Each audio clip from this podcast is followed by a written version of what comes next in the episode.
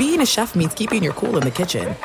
And with Resy Priority Notify and Global Dining Access through my Amex Platinum card, Right this way. It's nice to try someone else's food for a change. That's the powerful backing of American Express. Terms apply. Learn more at americanexpress.com slash with Amex.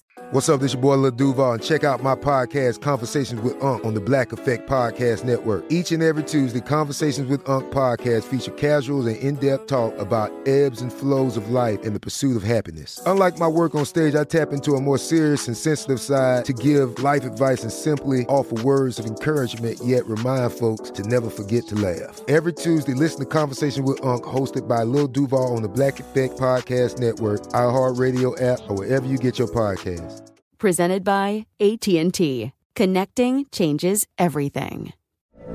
From BBC Radio 4, Britain's biggest paranormal podcast is going on a road trip. I thought in that moment, oh my God, we've summoned something from this board. This is Uncanny USA. He says, Somebody's in the house, and I screamed. Listen to Uncanny USA wherever you get your BBC podcasts, if you dare.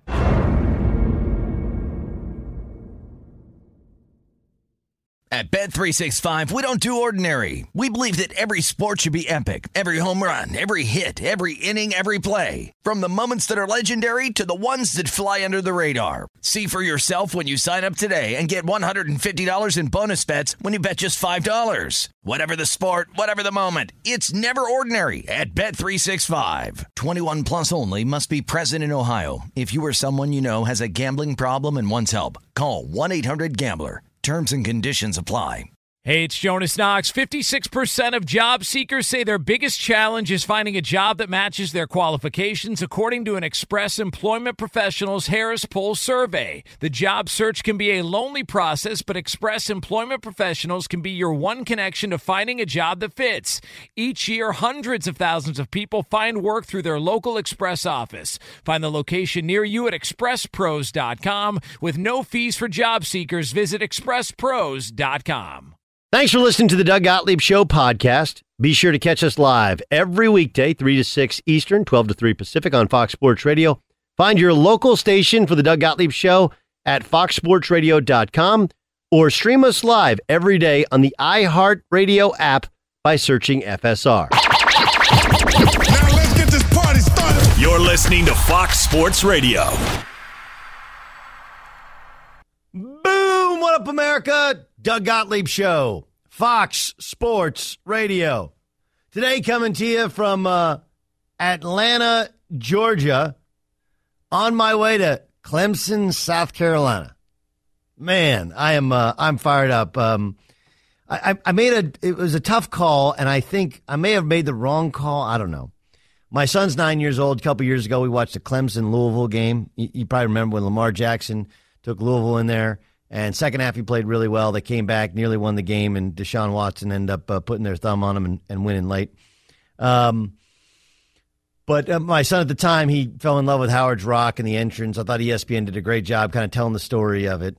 And I do some work for a company called Stadium. Uh, if you know about Stadium Sports, you can watch it online on Twitter and Twitch, and I believe on Facebook. Uh, I've done basketball games for him. Tomorrow we'll be doing a, a college football show.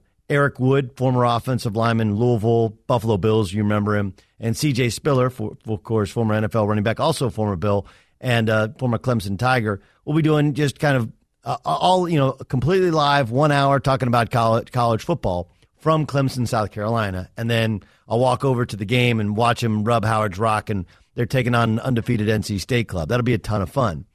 So I, what I remember is, and I so I chose not to bring my son and it was a tough call because would have missed two days of school or one day of school, whatever. Not that big a deal. When you're nine years old, right? You had a sub yesterday. I didn't even know they got like a party today. Who knows? Um, but I, I do think there'll be another opportunity. But I remember my dad told me a couple of things that still resonate with me today. Like going to Clemson, I remember him telling me there's actually paw prints on the highway leading to the stadium. I thought that was cool. Another thing my dad taught me was he was a basketball coach since the day he finished college, getting his master's degree at Columbia University. Went to Ohio State, got a degree, and then went to Columbia University and got a master's degree. And he had to get a master's to be a high school coach at the time. A high school coach, became a college coach. Got fired in 1984 at Long Beach State. Kind of bounced around professional basketball and minor league level. And he started his own business with my mom. My mom's an interior designer. And I remember him telling me that he said, listen, once you work for yourself, you'll never want to work for anybody else. That resonated with me. Right? I was thinking about the Clemson Tigers. I was thinking, once you work for yourself, you never want to work for anybody else. So I watched LeBron James last night, and I I understand that he's technically working for Jeanie Buss and for Magic Johnson and for Rob Pelinka and frankly for Luke Walton. But but the ownership that he has taken in the rebuilding of the Lakers franchise, and there's a bunch that has been discussed. Is LeBron too Hollywood? Are there too many things? I, I, look, it's a heavy load, it's a heavy burden. And we can tackle that. We can discuss that. But if you watched the game, if you listened to the game, if you observed the leadership that he has shown, if you know, like I do, um, the kind of inside details about how he's trying to shape the thing to the image that he thinks is the best and most sustainable, you understand that he's taking ownership. This is, he's working for himself. Like, look, LeBron James has he's worked for Pat Riley. Um, he's worked for for the the Cleveland Cavaliers and he's never really taken ownership over other decisions. Has he encouraged the organization based upon things he said and things that he's done and the way that he's acted? Yes. But ownership, that's different. Take a listen to this clip last night early in the game. We got you. Anytime you fall, hey, anytime y'all fall, stay down. Your brother come pick you up. I want this to be a brotherhood, a family a different sort of organization. And this is what we're going to do. LeBron is very smart. He is incredibly strategic, and he has his own production company. He's already worked for himself. He, he will never want to work for anybody else. And so I understand this thought that it's a wasted year. No, it's not. The hard truth about the Lakers and what they're doing is that they know they couldn't win a championship this year. LeBron, frankly, knew he couldn't win a championship if he stayed in Cleveland. So the idea that it was a bad decision because either they lost a game or they ultimately won't win a championship, that's only telling the hard truth to fans, which is hey, guess what? Even if you have LeBron James, every year you can't win a championship. Even at 34, every year you couldn't win a championship because the Celtics are better and because the Warriors are better. And frankly, the Rockets and the Thunder, because of their experience together as well as their talent, they're probably better. So, whatever else was left for him, be it Philadelphia, staying in Cleveland, or coming out to the Lakers, or playing in Timbuktu, this was actually the best possible option. And additionally, and more importantly, the way to completely engage LeBron in the process, to not lose him to Hollywood, to not lose him to his family, is to give him a chunk of ownership. If you listen, I have a uh, all basketball podcast. It's called All Ball. Um, two weeks ago, we had Eran Ganot. He's the head coach at Hawaii. When he took over Hawaii's program, they ran workouts at six in the morning or seven in the morning Hawaiian time and after a month, the coaches stopped showing up and they let the players have ownership of it. I had Randy Bennett on, who uh, this past week, we just dropped it yesterday. Randy's the head coach at St. Mary's, where Eran came from. And this is one of his philosophies, which is let the players have ownership of their program. That's what LeBron's doing. It doesn't mean that LeBron's coaching. Doesn't mean that LeBron is making every business decision or making every free agency pickup, but he is sculpting and remaking this team in the image that he most wants it to be. He's creating in his, his likeness. He's starting his own business. He's working for himself. Because as my dad told me mm, 35 years ago, 30 years ago. Once you work for yourself, you're never going to want to work for anybody else. And LeBron James has gotten a taste of that in what he does in the private sector. And that's what he's trying to do working in the NBA. He doesn't own the Lakers, he doesn't run the Lakers, he doesn't coach the Lakers. But he doesn't work in reality for the Lakers. He works for LeBron James Inc. And if you watch how he's playing and watch how the team's evolving, I think you get a sense that's exa- he's trying to create in an image that he feels is he wants to be most representative of his career. And look, they weren't great last night. Weren't great at all. Couldn't make a shot. Which one of the things I told you, you you cannot prepare yourself for the LeBron James thing. Right? Like the game is in Portland and you're like, "Oh, wait. Yeah, Portland's a zoo." Not only because Nike's headquartered there, but so is Adidas and they have Damian Lillard. So even a, one of the smaller NBA outposts like Portland was a buzz last night. That's going to be every Lakers road game for at least the first half of the season and most of the second half of the season as well.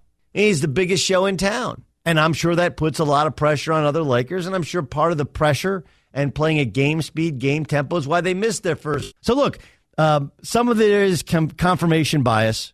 You didn't think Rondo can shoot? He can't shoot.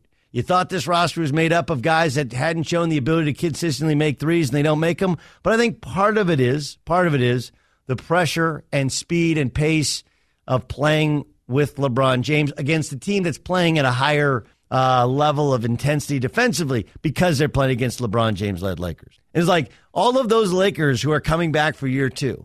It's hard to uh, calculate how good a shooting team they'll be. Josh Hart, for example, came off the bench and hit some shots. He's a far better shooter this year. Ingram should be better because they're still in the growth phase of their. On the other hand, they've played in the NBA technically, but they haven't played in the real NBA. Right? Like Ingram hadn't played in the real NBA. Hart hadn't played in the real NBA. Lonzo hadn't played in the real NBA. So you look around that team. Kyle Kuzma, who got exposed, they tried to play him at small ball five, hadn't played in the real NBA. Now you're playing the real NBA. It is it's a it's almost a different sport. Wait, then wait till you get to the playoffs when it's cranked up even more. So yeah, have some catch your breath. They'll adjust. It's like hopping into the. Have you ever been to your your son at the, the the batting cage, right? And you go and you try and hop in the seventy machine, and that thing is humming by you like, holy cow! But then you go in a couple times and you adjust to the speed, and you can probably hit it. That's the deal with the young Lakers. But never forget, LeBron James is working for himself. He's trying to recreate this team in the image that he desires it to, to play out as such. All right. Hall of Famer and MLB Fox analyst John Smoltz joins the show. I'll ask him about um, can you believe what happened with the Red Sox last night? The least dependable and most overpaid of their starters becomes rightfully compensated and the most dependable. What in the heck? Plus, huge game for the Dodgers tonight against the Brewers. We'll get Smoltz's thoughts next. Be sure to catch live editions of the Doug Gottlieb Show weekdays at noon Eastern, 3 p.m. Pacific on Fox Sports Radio and the iHeartRadio app. Get rewarded with Snapshot from Progressive. It's simple. Plug in Snapshot, drive, and earn discounts for safe driving. Save more at progressive.com or call 1 800 Progressive. Doug Gottlieb Show, Fox Sports Radio. Checking a couple bucket lists here in the next couple weeks, Ramos. Wonderful. Clemson, Clemson this week, uh, Florida State next week, and then November 17th, going to go uh, to Lane Stadium, Virginia Tech. I've been to Virginia Tech before, but never for a football game. So uh, if you know anything about Virginia Tech, they come in to enter Sandman. Dun, dun, dun, dun, dun, dun, dun, Sounds like a Doug Gottlieb world tour, is what I. Think. Oh man, it's I'm I'm really I'm really fired up. I like I, I love uh, interacting with people, and I love going and seeing some of these great sporting events.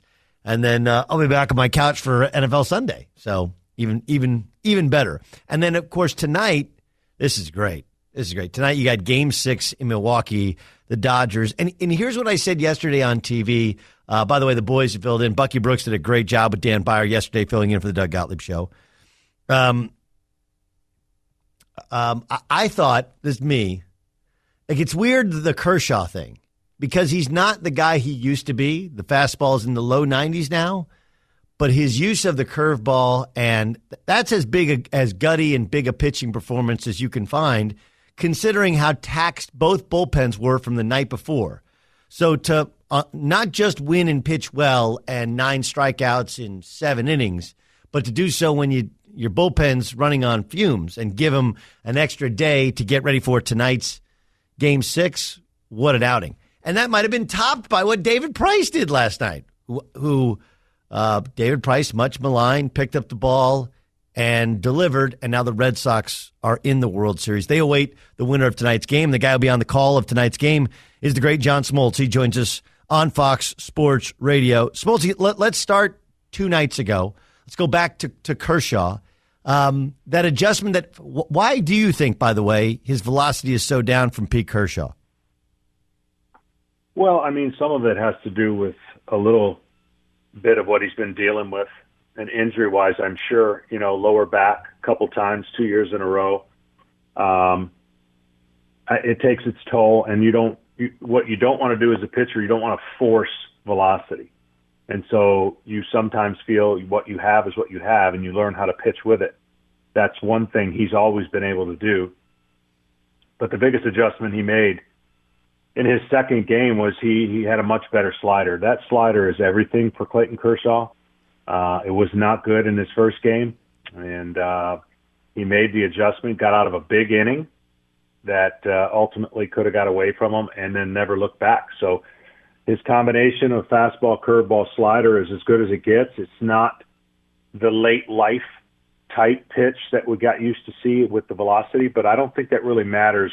If he's healthy and can repeat his mechanics, I think he's he could put the ball where he wants to.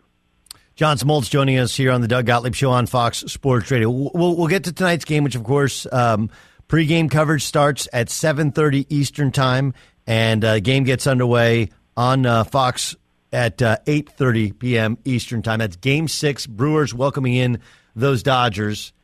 D- David Price, the peak David Price in the playoffs was when he first came out of the uh, Vandy, and he was with Tampa, and he came out of the pen and, you know, the, the, the deal in Boston has not worked out well, but he picked up the ball last night. What did he change? What allowed him to be so successful in what had he had struggled with before? You know, it's a great question because he got hot the night before. He was up in the bullpen. He had fired his bullets.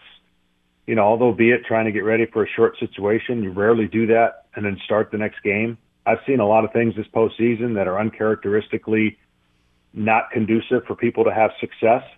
Uh, but managers have chosen to do things in a in a different way, and the upside downside you got to live with it. But what he did in that game was he finally got to the point where when he commands his fastball, which he does a lot, but the combination of his fastball and changeup. See, he doesn't throw his curveball anymore, and he really doesn't have any other change of speeds other than that fadeaway changeup and that that he makes the right-handed hitters conscious in, and then they got to try to get their bat started, and then next thing you know, he throws a changeup. I thought his combination of command and and changeups were as good as it's going to be, and you know that that that was huge for him psychologically. I'm sure physically he was kind of spent.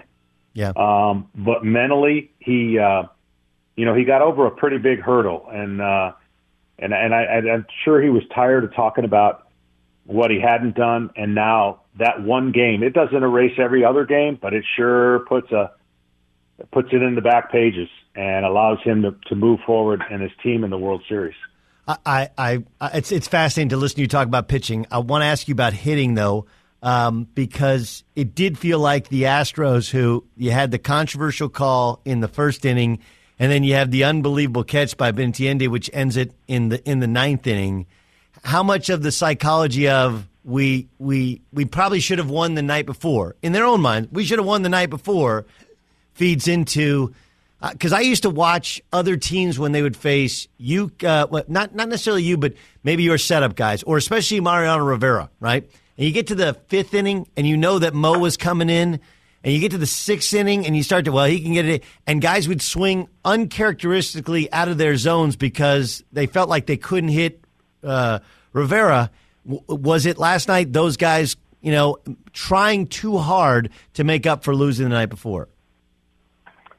Yeah, I mean, there's certainly times where you press a little bit, but I would say when you're when you feel like you've got the best pitching in baseball, and the combination of their pitching and bullpen, and not to mention the offense that they possess, this was uh, going up against another great offense, and that other offense just beat you, and they beat great pitching. Uh, you look at the numbers off of um, the starting pitching and what they were able to do. Boston just basically put so much pressure on Houston's offense that maybe they just couldn't match it. You know, teeter totter game in the game you talked about with the home run that wasn't a home run. They took the lead. Boston took the lead. So once you take the lead, you're not even thinking of those two runs that weren't uh, part of your, you know, scoreboard. So it, this is just a matter of, of a team that when you think about winning a postseason series, I, I, I lost track. 19, 20 runs with two outs that that's that's almost impossible, and that that's a backbreaker, and that's what Boston did. They got two big uh, two out hits after two out hits, and those hurt and those sting, um, and they did them off a of great pitcher. So you really really have to credit them for putting so much pressure on the offense of the the the, the Astros that they're not used to that from their pitchers. Their pitchers usually shut everybody else down. So this was just a better uh, better approach by the by the Boston offense.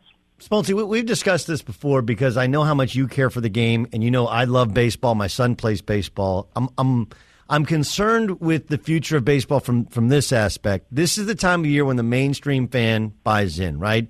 Locally, the numbers are sky high. People are still going into ballparks, but but nationally, this is the time. And that Dodger game the other night was or was it? Well, no, it was the, the the Red Sox game two nights ago. It over five hours long, and then you know the Dodger games, especially with the Brewers making so many pitching changes. I just I I don't know whether you're going to hold the audience. I understand that the the computers tell you and analytics tell you to find the right matchups. And I think it's going to be interesting to see how salaries are adjusted and whether or not people are paying big money for some of these players when they're easily replaceable for a more favorable matchup. That's interesting for the offseason, but for for the long term sustainability of baseball, what do you do with the length of these games due to all the changes that are being made, pitching changes and, and pinch hits? Well, you've hit all the high notes of basically clips that people are talking about. And um, from the standpoint of strategy, strategy doesn't care how long it takes or who's watching. Uh, strategy yeah. is is put forth with uh, a bunch of data and a bunch of equations that basically give you a blueprint for a they call it a pathway of success. Um, and and when you go through certain moments like you've mentioned, it comes sometimes and might be coming at a cost to some who say I just can't hang in there, uh, especially games on the West Coast. So at the end of the day, I, I don't have a lot of answers for it. I know those concerns, and those will be addressed in the years to come. Uh, game uh, baseball usually has kind of a reciprocal kind of approach where it corrects itself. It just, yeah. I don't know if that's going to happen anytime soon. But I will say this, um, you know, this year's Milwaukee Brewer team will not be next year's Milwaukee Brewer team. They will not do this next year. This is out of necessity. Um, I've said this could give, you know, some hope to other teams and might it might be a false read for a blueprint of success because you can't do this in a regular season. So when you get to the postseason and you have your matchups like they have them, this is their only formula for success. I've always said since I've played the game and when I've been out of the game that usually about 90%, I think, when the team usually um, has the most innings pitched out of their starters, that team usually goes on to win. And this could be an exception if the Brewers can prove they can win these next two games because the Dodger pitchers, starting pitchers, have been have been really good. And um, you know, time will tell. When you just got to look at the last ten to twelve uh, champions, the World Series champions, not any one of those teams fit this kind of new age model as far as blueprint for success. But in time, if this ends up disrupting the flow of of how we look at baseball, then other teams, I'm sure, are going to look at ways to try to increase their chances. But you've hit all the high notes. That's not something that you know no one has noticed. It's just part of where we are today in baseball. John Smoltz joining us. What about the Brewers offense? Only 16 runs, hitting 219 with a 653 OPS uh, against the Dodgers. What's gone wrong against that Dodger pitching? Well, you know, uh, fair or not, um, the reason that, that Yelich is going to win the MVP, he single handedly carried the team in the second half. I mean, that kind of production in the second half is unbelievable. They are a top heavy offense, meaning their front five guys do a lot of their damage. Although this postseason, it's been the bottom seven, eight, nine that has really got them the wins they've gotten so far. So if yeah, they Woodruff, get, yeah, Woodruff hitting home runs and getting walks. That that changes things a little bit. I'm telling you, it's been amazing. And if they get any production out of the top five, they're they're going to benefit now from flipping the script of their offense that had so much potent, uh, power and production out of the top. So you got to credit um, again the Dodgers starters. They've done a nice job at being able to keep um, Belich at, at Yelich at, at bay. And uh, look, I, I said this. Um, you always have these different sayings. Would you sign up for a 3 2 deficit in the beginning of the year, two games at home for the Milwaukee Brewers? That's what I would be selling our team. And the answer would be unequivocally yes. They've had a, a, an amazing stretch, an amazing run. It's going to be super loud. And if they get a couple guys to wake up, um, they're going to have a bullpen ready to go to shut this thing down and force a game seven. John, thanks so much for your time. I know you're super, super busy. Love listening to you call the games on Fox, and best of luck tonight. I appreciate it. Thanks for having me. All right, that's the great John Smoltz who joins us in the Doug Gottlieb show. We got to have him back on, not just before the World Series or during the World Series, but got to have him on. He's a huge sports fan, goes to hoops games, went to the Big Ten tournament last year. Uh, remember, tonight's game, 7.30 Eastern Time, MLB on FS1 pregame, 8.30 Eastern Time is the game. And, of course, uh, postgame, which uh, all that gives you is David Ortiz, Frank Thomas, uh, who was apologizing to Justin Turner and Justin Turner's wife uh, on the postgame the other night and uh, and Alex Rodriguez as well as Kevin Burkhardt. That's right after the game. Let's get to Dan Beyer, who's our noted Brewers fan. Beyer, your level of confidence tonight is what? Uh, it's about 50-50. They haven't hit, as Lou Brown would say, for you know what, but uh, in a while. But they're back home. Hopefully the bats will awaken. We'll see. Maybe those bats need hats. Yeah, maybe they do. Maybe they could not hit the curveball. Yeah. Right? Yes, that's that is true. They uh yeah, they've struggled ever since gosh, just even thinking back. Did you know what that's from? The Major League? Okay, yeah. yeah. There yeah. you go. It's a movie reference Dan Beyer yes. got. Yes. I, and, you know, and, and I said movie reference. Dan Beyer got a movie reference. Wait, wait, wait, wait, wait, wait. Uh, uh, Ramos, I want you to mark the tape. Okay, let's put that one up. okay. There we go. There we go. We're good. Sorry, Dan. Go ahead. Hey, I did reference Lou Brown, but then I'm like, well, maybe he didn't say that in the movie. But I, I've he did. seen. He, maybe, he, yeah, did. He did. Yeah. Can't. Uh, uh, but I don't think that was when he said it. He said it actually at the start, like. Yes. You may run like a, Yeah. you may run like me, but you hit like. Yeah. The best Lou Brown line in that movie is when he gets offered the job to coach the to manage the Indians. I don't know. I don't know, Charlie. I got a guy on the other line. I'm going some white walls. I have to get back to you, okay? Gee, I don't know. Yeah, yeah, I gotta think this one over. There's only one more thing we we can we got to do. Win the whole. Right. Dodgers Brewers tonight, Game Six on FS1. First pitch, eight thirty nine Eastern Time. They're in Milwaukee, but the Dodgers are up three two. Hyun-jin Ryu on the mound for the Dodgers. Wade Miley going for Milwaukee. We've got Would it. you would you rather watch it in person or on your couch? Couch. Honest story, your yeah. couch. Yeah. I give you the best seats in the house in Milwaukee, though. Oh, that's a different story. You know, Okay, I yeah. give you. Uh, I give you. Mar. Would you? Do you like Marlins man seats? Are those good seats? Yeah, yeah, I, yeah. I would Okay. take those. I don't like being down the baseline. I'd rather be behind home plate.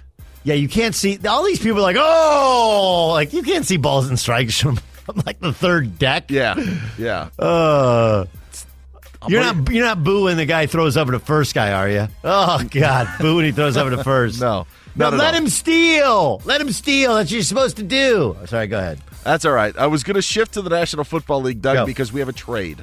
We do. A trade in the NFL. The Cleveland Browns have sent running back Carlos Hyde to the Jacksonville Jaguars. Multiple reports saying it's for a fifth round pick. So the Browns opening up the door for Nick Chubb to take over their running back situation may say more about Leonard Fournette's status. The Jaguars running back is again going to miss their game against the Texans on Sunday. TJ Yeldon's been dinged up, but he's going to start. He's logged a lot of snaps so far this season, but a trade in the NFL, yes, the Browns sending running back Carlos Hyde to the Jaguars. Vikings running back Dalvin Cook won't play Sunday against the Jets because of a strained hamstring. And how about this injury? The NFL Network reports Raiders running back Marshawn Lynch Mm-hmm. could miss at least a month because of a groin injury and may be a candidate for injured reserve. One other note: Sounds like he's got torn groin. yeah, Like yeah. a, like a tear off the bone gr- groin. That that's that's not good. I talked to Danny Amendola about it. He had he tore both of his. He's like most painful thing I've ever been through. The uh, Thunder take on the Clippers tonight in LA. Russell Uh-huh. Westbrook may have a chance to play in this game. ESPN saying he's going to work out today. They'll see how his knee responds, but we could see Russell Westbrook tonight against the Clippers. Yeah, I uh, the, the the workout. The end of the workout was posted online. Did you see that on, No. on Twitter? Yeah, he, he looks fine. Um, he, he looks good. But it's when it, when they say let's. He, I'm sure they're going to see if it swells up afterwards or if he's or if he's okay. Uh, Clippers are a fascinating group, man. Good defensively. They think Shea Gilgis Alexander is going to be the best point guard from the NBA draft. I'm not sure they have a closer, but they'll be a team that that's competitive even if they're not winning a lot of games. Will be fascinating, fascinating to see. Um, look, the other big news in the NFL, Dan, which uh, I think I know you've talked about, and you'll talk about in your show, Dan Beyer's um, fantasy football show, which is going to be great because I'll be driving early Sunday morning. Uh, it's Sunday morning, what nine Eastern time, Yep. six Pacific, right? That's nine correct. to eleven. It's six to eight. So, and the Cardinals just played and got blown out by the Denver Broncos. But it is interesting. I guess the question: How many teams can Mike McCoy be fired by in like two or three calendar years? Right? Chargers, then Broncos, now Cardinals. But there's been a lot of how can you fire a guy seven weeks into the season, and uh, some of it is their offensive line play was awful. Some of it is the fact that you know somebody had to catch the blame. And Steve Keim, this is his first team, first job coaching, and uh, he can't take all the heat. Mean, Steve Wilks. Why did I say Steve Keim? Steve Keim's their GM. Steve Wilks uh, is their new head coach. He's a defensive guy. But I, I think a good portion of it is you remember Larry Fitzgerald came out and he had some some critical comments about the offense going back to last week. Just look at the numbers. David Johnson gets three targets. Here's a guy that can catch 80, 90 balls out of the backfield. He gets 14 carries. Granted, they're behind the whole game, and that's one reason he gets it. And Larry Fitzgerald, he got eight targets, only caught four. I mean, it, it feels pretty obvious that this was a, at some point, a come to Jesus. Hey, dude, you got to get the find a way to get the ball to David Johnson, Larry Fitzgerald, and uh, and Christian Kirk, and they were unable to do so consistently. Just no creativity. Now, you, you look at look at what the Bears have done. You look at what the Chiefs have done. Look at what the Rams have done.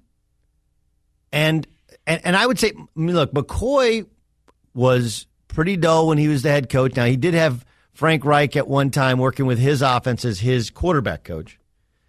But but McCoy, he's just kind of old school and bland, and that's not the in thing. You know what McCoy's like? McCoy's like they have this adage in college basketball, right?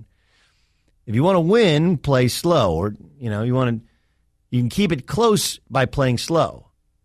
But if you want to entertain, you got to play fast. And that's really what's that's really kind of the the mantra of the Bears and maybe the Chiefs, and I know the Chiefs have in fact won, and the Rams, I know they have in fact won. But they're spreading you out. They got multiple formations. They're moving people around. They're running jet sweeps. It even if and I talked to the the Dolphins said this, and even the Bears kind of admit to it. Like the Bears offense is there's not really that creative, eh, which is the Kansas City Chiefs offense. They're running some of the same plays that everybody else runs. but they doll it all up and they do that little kind of magic trick. Like, take you over here, we'll take you over here, we'll sprinkle a little pixie dust, we'll make you think it's going here, and then we just hand off and run belly. Whereas the the Arizona Cardinals just line up and let's run the football off tackle or play action into a basic pass. Those kind of schemes are a little bit going the way of the dodo. If you have a better team, you can do that. If you have an inferior team, you better be entertaining. You better find ways to move people around, creative ways to get your best players the ball. And I actually think this was the right thing. Steve Wilks is like, look, this ain't going to work. It's better now than go through a painful stretch of the last nine weeks of the season and then admit it's not going to work. By the way, Vance Joseph kept the Wolves at bay for a day, didn't he?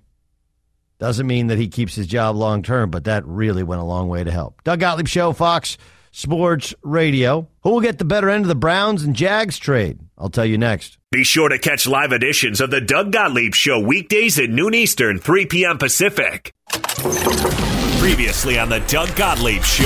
Check this out. Austin Hooper joins us from the Atlanta Falcons on the Doug Gottlieb Show on Fox Sports Radio. How long did it really take to get over it? I mean, I'm not going to lie to you. I mean, it sucks to go that, you know, go the distance like that and come up short. But I mean, the best thing that helped me out was just remembering, you know, the sun's going to rise tomorrow. I mean, take a deep breath and, you know, move on. I mean, there's nothing else you can do. All you can do for a minute is like, it's a loss like anything else, no matter how much, you know, the fans and the media want to build it up. At the end of the day, it is a game. I mean, it's obviously the one that you've been dreaming about since you were a five-year-old kid in the backyard playing catch with your dad. But at the end of the day, what are you going to do? You're going to dwell on it. You're going to move on and improve. So that's kind of the way, you know, I, I viewed it. But you know, it is tough. There's no way to slice it. If you missed anything from the Doug Gottlieb Show, you can always podcast by going to foxsportsradio.com. Now, once again, here's Doug Gottlieb. Online shopping can be confusing. Well, not anymore. With True Price from True Car, now you can know the exact price you'll pay for your next car. So visit True Car and enjoy a more confident car buying experience. Every day this time, we try and play a game for you. It incorporates all the different stories in the world of sports. Let's get after it with Dan Beyer. This is game time It's game time. on the Doug Gottlieb Show. You can borrow up to $40,000 to pay off your high interest debt or credit cards with Lending Club. Go to lendingclub.com slash playbook today. Check your rate in minutes. It's lendingclub.com slash playbook. All made wet, all loans made by WebBank member FDIC equal housing lender. Dan, what's the game? The Psychic. Game, the game, yes. Psychic. the game is Psychic. All right, psychic. You know how I knew that? Because you're psychic. Boom. That's very good. Let's uh let's start with Major League Baseball. You were talking with John Smoltz about this. So Smoltzy. psychic did the narrative. everything, uh, every nickname in baseball, by the way, you just put a Y at the end of somebody's name. S Y at the end of somebody's name, right? Smoltzy. Yeah. Miley. Gottlieb Z. Yeah, Gottlieb Z. Ramos Z. Yes, Music Music-y. Yeah. Um, did the narrative change on David Pricey following his nine strikeout, six inning performance last night against the Stros in Game Five? Honestly, I actually think it makes it worse for David Price, right? Because like if you didn't like David Price, you're like, see, you had it in you all along, all along. This is what we're paying. You just you did your job. What he David Price? He did his job. He finally did his job. He what? You get an attaboy for doing your job? Congratulations, doing your job. Why haven't you done your job the rest of the year? I wondered in that game four when they were having trouble closing it out when Kimbrel was was just all over the plate and Price started to warm up. I thought, man, if he comes in, now everybody's just going to say, "See, should have been a reliever." You've talked about the success he had with the Rays ten years ago and their run to the World Series, but uh, use the start to try to change that narrative. All right, some college football to talk about. What matchup between ranked teams will be the most exciting this weekend in college football? You're going to see number 16 NC State at number 3 Clemson. There's also number th- 6 Michigan at number 24 Michigan State, number 22 Mississippi State at number 5 LSU, and number 12 Oregon at number 25 Washington State. Which of those Well, four is going to be most exciting? People are going crazy about this Wazoo thing because they declared a state of emergency. Is that right? They declared a state of emergency in Pullman because people went crazy with college game day coming to town. Oh, wow. that, that, by that, by the way, is a classic uh, attention getter. This is a uh, you know Yeah. scream for attention. Well, not a real state of emergency, right? Like, um, but I, I don't think it's that interesting. I think Michigan, Michigan State's the most interesting. Yeah, I, I agree. I think that one, especially because Michigan State now maybe on this upswing after their win against Penn State and Michigan playing some of the best football outside of Tuscaloosa in college football. Yeah, I don't know if Michigan State's in the upswing or they just played one good game, right? They they didn't they lose to Northwestern the week before at home? Yeah, but at least but they did win winning on the road at Happy Valley with Penn State coming off of that bye. It's, it's a good win. No, I, Yeah. I'm, I'm not saying it's not a good win. I think it's a very good win, but it's the we, we do we have a tendency to do this, right? We're like, um, remember like Herm Edwards. Remember we had Herm on. They won the first two games of the year. Like Herm Edwards, see, great hire. Yeah, they're one in four since. Um, so I do. I I- saw Michigan State almost lose to Utah State. We all saw them lose to Arizona State, who hasn't proven to be a good team, and then they also lost at home to Northwestern, who was competitive with with uh, with Michigan. I, I do think the size of the spread is interesting. We'll get to it later with my picks. All right. Psychic, who's going to benefit more from this Carlos Hyde trade in the long run? Cleveland or Jacksonville? Hyde goes to the Jaguars for a fifth round pick. I actually think the Browns will benefit more. The Browns have had a three headed monster at running back, and this allows you. You mentioned uh, Chubb to get a a, a, much healthier, um, much healthier amount of the carries. Now instead of a three headed monster, they have a two headed monster. Uh, so I, I would say Cleveland, even though a fourth round pick, uh, you would you would hope it was a third round pick instead of a fourth round pick. That's pretty good. That's pretty good uh, value assessment from Jacksonville. He becomes a backup until Leonard Fournette gets healthy. Psychic Markelle Fultz hit his first three pointer last night against the Bulls. Will the Sixers guard shoot better than 30% from three point range this season? Oh yeah, I think they'll shoot better. I think they'll they'll improve. Um, what about him? but- what about him? Fultz. Who? Markelle Huh? Fultz. Markelle Uh, I, Fultz. I I think he's still shook. I know he made one and it looked it was pure and perfect, but he was five of fifteen during the game. Will Yeah. he be better than thirty percent? No, he will not.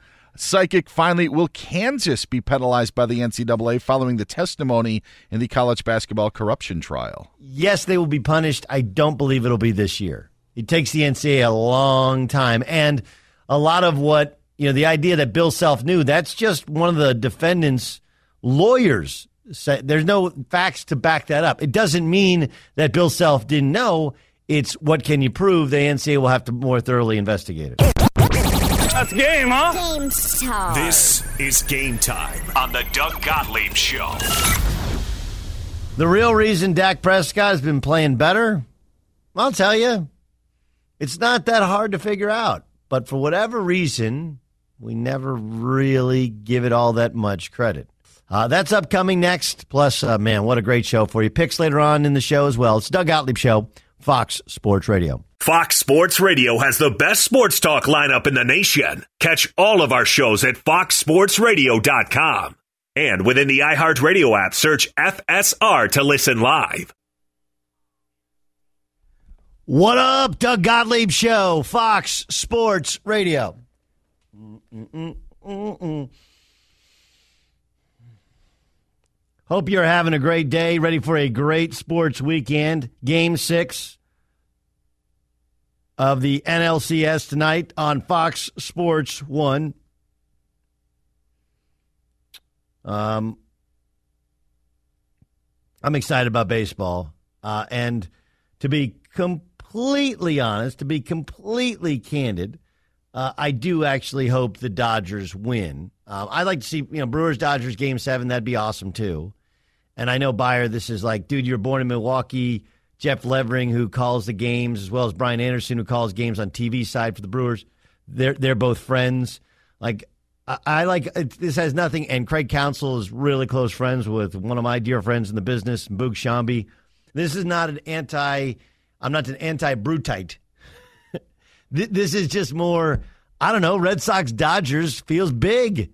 Feels like both coasts involved, right? It just does. You get two of the great venues for the sport. It feels amazing. Amazing. So, um, n- that doesn't take away from the Brewers. I'm just being completely candid and saying, man, I would really, really, really like to see Dodgers, Red Sox. for like seven games. Baseball should be decided game seven at Fenway Park. Don't you think? Oh. I, in, I mean, no way anti-Brewer guy, or I'm not even. Even though I grew up in Southern California, I'm not going to sit here and fake it and tell you I'm a lifelong Dodger fan. I'm not an Angel fan. But there, there is something special about Dodger Stadium. There is something special about Fenway, and I love. I mean, October baseball when you can, you know, go to the mouth and warm up your fingers. Fenway Park, Game Seven. You know, like Clayton Kershaw getting the start I just that just feels right. Kenley Jansen and Craig Kimbrel, who apparently was tipping pitches. That's what they think that the Red Sox have found. The problem is that he was tipping pitches. We'll see. We'll see if that was the issue. What was the issue with the with the Dallas Cowboys? Is it that, that Dak Prescott is now figured out and they're figuring out their offense and that's why they won 40 to 7 this past week? Maybe. That's that's a little bit they're they're getting better offensively. I remember a conversation I had with. Um, I remember a conversation I had with Tony Romo a couple years ago at one of the Super Bowls, and he said, "Look, I, am not going to tell you if I'm great or good or bad. Like, nobody goes to the Super Bowl unless you got a top five, top ten defense. You know." The Dallas Cowboys defense is ranked fourth in yards per game, second in uh, points per game. And they get back Sean Lee, who, of course, is their leader. They're Sergeant Hulka, if you remember the movie Stripes. Their big toe in the middle of that defense. The two parts to what the Cowboys are doing, which is, I don't know if I want to say genius or they're just kind of figuring it out. They had 23 first downs. That's great. That's great. 23 first downs. Uh, on third down, they were 7 of 17. That's big. And they possessed the ball for 38 and a half, over 38 and a half minutes. That's dominant. But the reason they were able to do that was their defense. Holding the Jaguars to 4 of 11 on third down. They ran 72 plays as opposed to the Jaguars running 47 plays. Think about that for a second. And in the NFL, a relatively low number of possessions. Right? They had 11, the Jaguars had 12. Their game plan of running the football, playing 11 on 11 football, freeing up Dak to be more of a runner, and stopping the run and limiting people on third down. I know you're sitting there going like, well, no, Doug Gottlieb. It, it was helped in large part by the – ineptitude of Blake Bortles and the lack of running game without Leonard Fournette. But if you look at the defensive rankings for what the Cowboys have done, the Cowboys' strength is their defense, and they've figured that thing out. That's it. And they're shortening the game. You know, go take a look at what happened with the, the, the Chiefs. How'd the Patriots beat the Chiefs? They possessed the football. 36 minutes. They won by three. The Patriots only won by three points. But how are they able to move the ball late to get into field goal range? Well, a good portion of it is they had the football. In other words, the, the Chiefs were on defense for 13 minutes longer than they were on offense. So instead of sometimes concentrating on Dak Prescott, who I do think has done a good job, the Cowboys allowing 17 points per game, second in the NFL.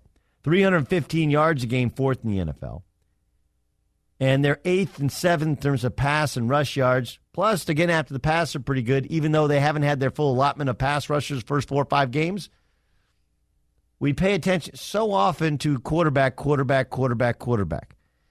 Kind of set on who Dak is, and I do think making him a runner will put one more, you know, activates one more guy into the box, which frees up frees up more of their receivers, which is what they need because they don't have a ton of talent. But it also kind of deceives us from exactly what's going on.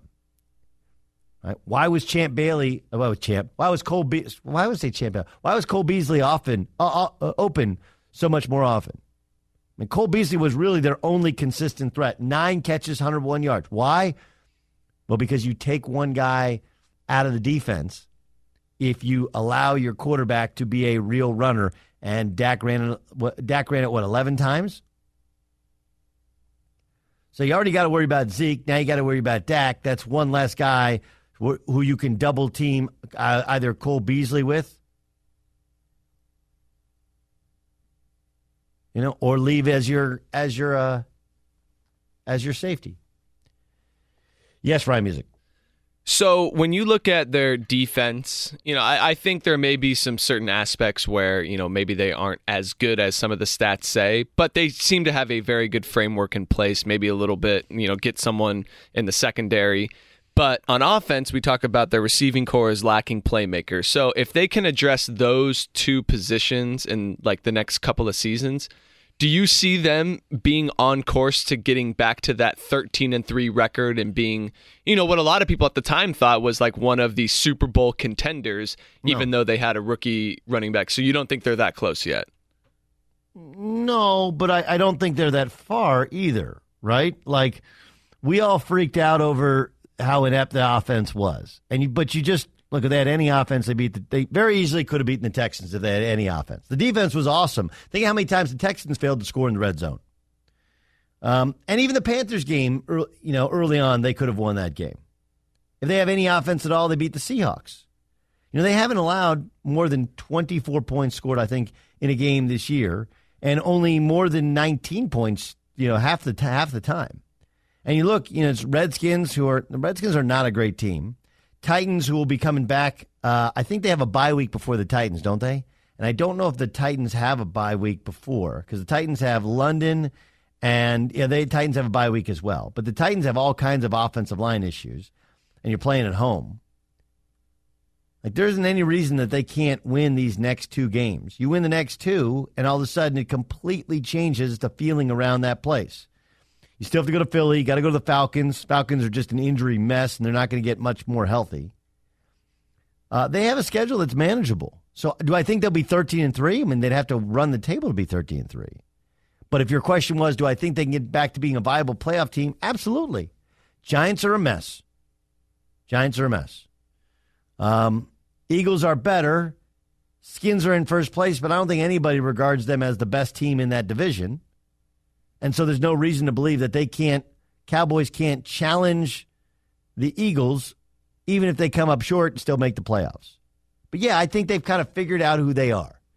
And they figured out that the way to navigate Dak's inaccuracy is to make him into a runner. Right? Make him into a runner, and you may have guys running more open, which is what happened with Cole Beasley. Now all of a sudden you got two runners in that backfield. It makes all of your other weapons at least guys that you have to keep your eye on, but you can't double team.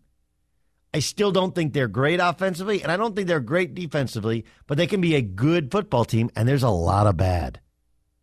And if you can stay at or above 500, you get to the end of the year, there are going to be teams that are going to pack it in. Case in point, I mean, like they're not playing the Raiders, but the Raiders are going to they're they're they're going chapter seven. They are reorganizing. And it would it's not crazy to think that the Giants won't do the same by the time they face them again. It's not crazy to think that the Buccaneers won't do the same by the time they face the Buccaneers. You know, I don't think I don't think the Colts are a championship caliber team. They play them later on in the season. Well, let's see if, if Andrew Luck's still playing or if they shut him down because now you're out of the playoff hunt. So I don't think it's crazy to think the Cowboys could still make the playoffs they're sitting there at three and three in a competitive, though not super strong division. But I think the the best part is they figured out who they are, what their strengths are, and while they may have thought it was create a mismatch and get a guy underneath and get it to a guy in space, the truth is they can create those mismatches using Dak as a runner and playing to their defense and shortening the game by possessing the ball longer. All right, huge games in college football this weekend. Is Michigan closing in on a playoff spot? Joel Klatt and I will discuss next. Be sure to catch live editions of the Doug Gottlieb Show weekdays at noon Eastern, 3 p.m. Pacific on Fox Sports Radio and the iHeartRadio app.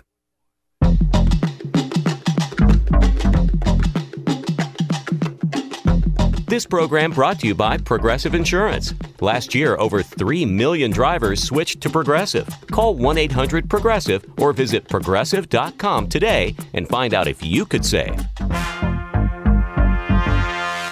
This is the Doug Gottlieb Show on Fox Sports Radio.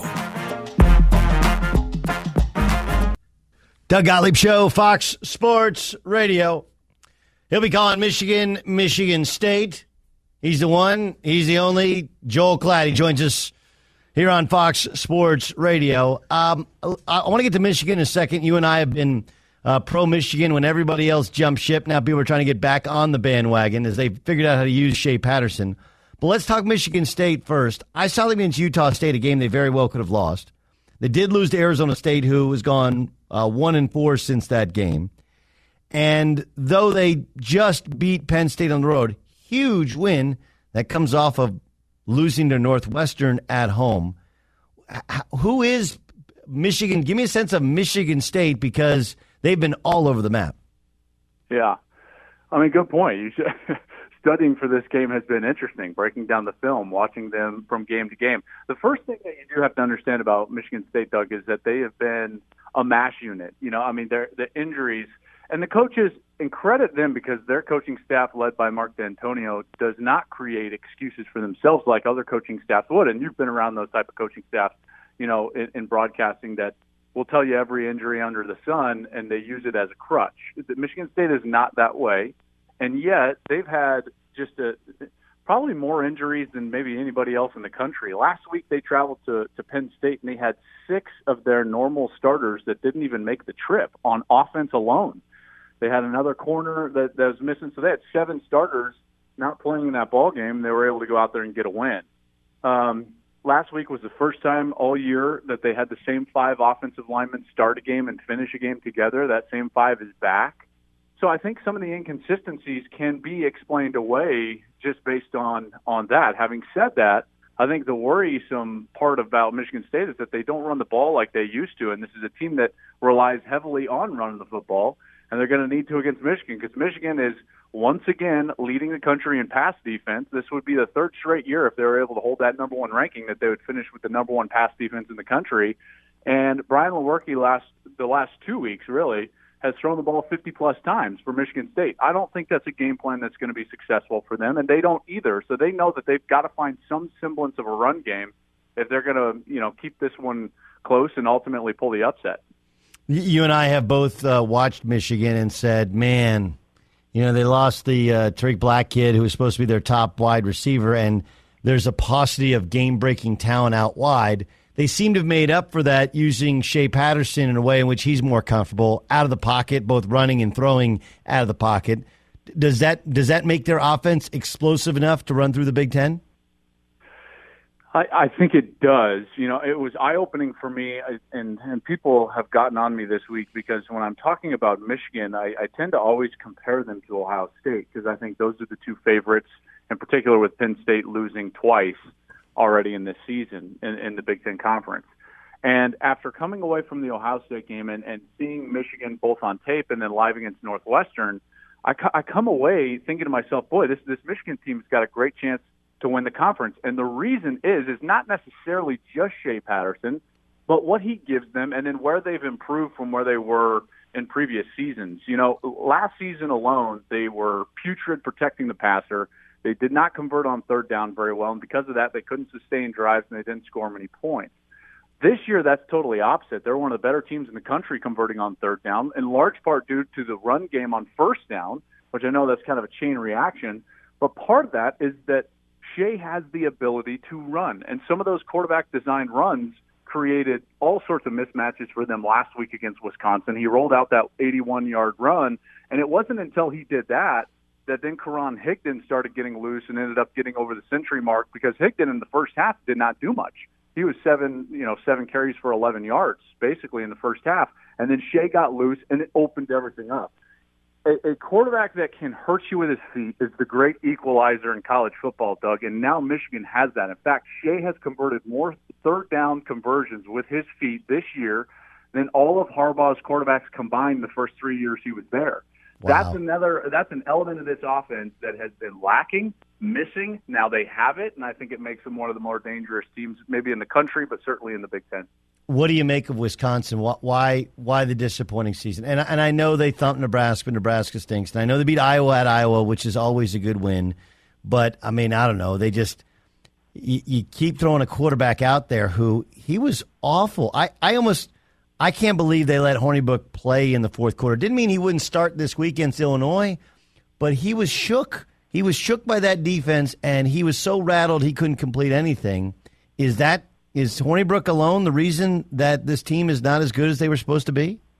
No, no, I think that he's getting an undue share of the blame actually, because if and, and I broke down his games leading into that Iowa game that we called, and Doug, he was he had been very good for them, dating all the way back. Even he was even pretty good against BYU. He was decent against Ohio State last year in the Big, uh, Big Ten championship game. Dating all the way back to their game against Michigan, he had played some really good football. So this was more of the aberration. Early in his career, he struggled, and he would have those huge stinkers of a game. And this was one of those, and I think that's an alarming thing. More so, I think for them is that defensively they've been so good for so long, and they're struggling finding two things: one, consistency in the back end, and the second thing, Doug, they rely heavily on their edge rushers and their edge defenders in that odd front. They have the stand-up outside linebackers. They've had guys like T.J. Watt and so on and so forth, Right. uh, Vince Biegel.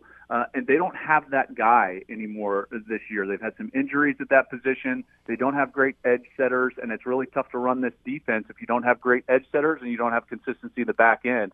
They should get D'Cota Dixon back, their safety, this week. The last week in the first half, due to targeting and injury, they had both of their starting safeties that were not on the field against Michigan. So uh, I think some consistency issues as far as roster goes, and then the fact that they don't have those edge rusher, rushers is, is what's really contributing to this. But I, I hear you, but I, I think that Alex is one their best option, and two, I think he gets a little bit of the undue share of, of some of that blame. Doug Gottlieb Show, Fox Sports Trader. That's uh, Fox Sports lead college football analyst Joel Klatt. Let's keep in the Big Ten. And you've come out in support of Nick Bosa's decision to leave Ohio State and get ready for the NFL draft. Now, now I, I do think that somehow we're kind of conflating other stories. Guys skipping bowl games with this one. Guys skipping bowl games because they they don't want to get hurt is different than a guy who actually has been hurt and might not be healthy until uh, the the the peak time in their season. What's your take on the on the Bosa decision? Yeah, first of all, that's an important distinction that you made there. Very important distinction. Um, a, a few different points I'd like to make. First and foremost, I don't think this is an epidemic. I think that these are are very isolated incidents that suck suck up all the air out of the room. And Doug, we talk about them a lot, whether it's the bowl game scenario or even a scenario like this, which is more unique. So that's one thing. I, again, the reason it's not an epidemic is because there's not many guys like Nick Bosa that have completely solidified their draft stock. So many guys are still trying to improve that draft stock. This dude's got the $30 million ticket. He's a top three pick all day long, probably was a year ago. So again, very unique set of circumstances. The other thing I'd point to is what you talked about, but also more so, it's such a unique injury. You know, I, I think that this injury has been called, you know, abdomen. The thing about it is it's kind of more of a sports hernia. And this surgery that a lot of guys go to the Philadelphia area to get, whether it's pro or college guys, it takes a good two and a half, three months to heal up from that, just to then go out and test to see where you're at. See, this is not a, a, a fractured bone. This is not a, you know a sprained ankle where the requisite rest and you're going to be 100%. An abdomen injury is just so much different because you can't test it. You don't know until all of a sudden you try to make an explosive movement and then whoa, all of a sudden you're you're set back two or three weeks. He didn't want that obviously heading into the most valuable time in his life. So I think that's been conflated a little bit. And then also this fact if if you had and I made this analogy and I don't know if it, you know maybe it's good maybe it's not but if you had at home Don't don't your undersell your life- analogy, Klatt. Klatt. Don't understand your selling. I'll tell you if it's not good. Don't worry. yeah Just go you like can grade it I tell you what Okay. you grade it your the texters and Twitter can grade it here we go so if you had your whole life worked to restore a, a beautiful old car and it was your pride and joy and you spent hours and hours and months and years tending to this car you were like Cameron's father and Ferris Bueller's Day Off, and you rubbed Mhm. it with a diaper. You know, Love I mean, it, like y- it was everything. I you got had, it. And you knew that all of a sudden in four months, someone was going to give you the equivalent of thirty million dollars over four years, and and all you had to do was get the car to April, and all it had to do was was be functional and and in the condition that you got it to your whole life. Would you drive it around? Probably not. I, it's it's a good it's a good analogy. It's a it's a it's a really good analogy. Um, it it depends what I got the car for. That, that's that's honest. good- like that's that's a- that, that's listen, what I got. good point. But it's what I- what I got the car for because because there like, is well, a certain. Why wouldn't this, why would this be everybody, Doug? And I'm saying, well, not everybody has that car. Not everyone has the car where someone guarantees you, yes, I'm going to give you 30 million over four years. Again, that's where this is so unique. Everybody else is still working on their car, so you got to go out and you got to test it. You got to race it against other ones. All these different things. Everyone else is still trying to establish the value of that car. If someone told you your value is established, why Yep. would you drive it? Be, because you get to drive the car. oh, be, like here, here's here be what? Because for Well, example, you're going to get to drive it after April. Uh, no, you'll drive a different car. You'll have the money in your pocket to go buy another car. You'll you'll never get to play. Here's what he's turning down. Okay, and I I understand the thing. Um, and just because his brothers, people will say, well, his brother made money, he doesn't need money. No, that's his brother's money. That's not his money. Okay. Um, one, there's really i i- there's very few, if any, career-ending injuries anymore. Let's just kind of be honest, Well, I mean, right? Like medical Smith science. you that even if you don't end your career, you can cost yourself 25 million. It's fair. It's, it's it's it's a fair point. I mean, those are you're talking about Marcus one Lattimore in a million, disagree with you. huh? Well, that was his second time he tore his ACL in in a, in a year. Second time. Well, let's not throw those out like those. Well, uh, that's. I mean, it happens. That's what I'm trying to say. It happens. I mean, it's happened happened happened once, right? He's And, one. well, he- yeah, but Bosa's not once- perfectly healthy. Again, Willis McGahee, the he unique tore. Willis McGahee. Willis McGahee's leg play. broke in half in his last college football game. He had a long NFL career, so he can work work the other way. My, my point is, very few, if any, career enders anymore. It could cost him money, if- but, but, here's Bosa here's what you put on the line. Got the injury to begin with. Why would you go out there and, and potentially get it hurt worse and affect your value? I understand. And I also think that those games that he'd be coming back and playing in, it's not like coming back and playing against Illinois. It's coming back playing against Michigan. It's coming back playing in the Big Ten championship game. It's coming back playing in the national semifinals and the finals. Like that's a higher level and it puts more stress and strain. On the other hand, if you re injure your hernia, you just have a hernia surgery, you'll be fine. He'll still be a top five draft pick. But that's not the point. My point is, like, there's still the human element of it. And I can, I can only tell you that I want football players that want to play football. And you got a guy who could play for. Now, I, my, I guess here's, here's the issue. I what don't about mind. the human element of value. I don't mean to interrupt No, you, but that- uh, I mean, if you average the That's a business FBS element. football programs, they take in about thirty-one million dollars. No, no, no, no, no. You're, you're, well, hold on. absolutely, you're, you're doing true. the. You're doing the. Well, you're doing the. You're doing the thing. You're doing that thing to where you're you're taking an argument and changing it into a completely different argument about what you want it to be about, which is about paying players. Remember, these kids, these kids are put into a different, a, a different scenario where they are. There's only two skills, Doug, that you in America, as a young man, cannot monetize for some arbitrary reason. Now, I'm talking about skills, not degrees. The ability to play basketball, the ability to play football. Artificially, you are held from monetizing those two those two skills artificially. Okay, so I don't Uh, want to blame a kid if he takes his own future into his own hands and says, "Listen, I don't want to play a few exhibition games late if I've already established my value and someone's going to hand me thirty million over four years." That to me, that's that totally makes sense. And quite frankly, I don't think he owes Ohio State anything. If I was Ohio State, I would say thank you so much because we just essentially got got you for zero. We we didn't have to pay you a dime, and we got you. You got to increase our value. We got to ride your back for a while. Didn't hold on, hold on, Joel, into Joel. Joel. Nick Bosa did not increase Ohio State's value one iota. There's not one You're less ticket. So you're there's not one. You get a no, there's not one. Hold on, there. hold on, You get a hold on. It's not true. Kids. Oh, th- this is absolutely true. You get a bunch of one-star kids, and they're a, a a zero-win football team. They've got the same value. You you, you think that wins don't matter? You Wait, think wait, wait, wait, have they- have they lost- have they matter? lost- You think Duke going out there and losing every game is going to establish the same Wait, wait, value wait, for wait, wait. So hold on, hold on a second. crazy. Again, again, you're changing the argument. He is he is not playing. He's not going to play for Ohio State ever again. Correct? Correct. Is there one less person that's going to watch Ohio State play? No, but is there again, one less person that's going to go to a game? Is there In- one in less person who's going to go to a game? That's been built. All I'm saying is that if you take him and others like him away, Ohio State's not what it is. Uh, but, listen, we can go round and round. My point is this: You're basically you only get you only get one you're more. You're taking, you're taking the most skilled framer from the construction yard, and you're saying like at the end of the job, once he's framed the entire high house, now No, you're away, you're, on, you're, you're also Well, making this. wouldn't You're also had a making this a college wasn't there in the football argument. place. You're making it a college football argument. The NFL says we don't want you for three years.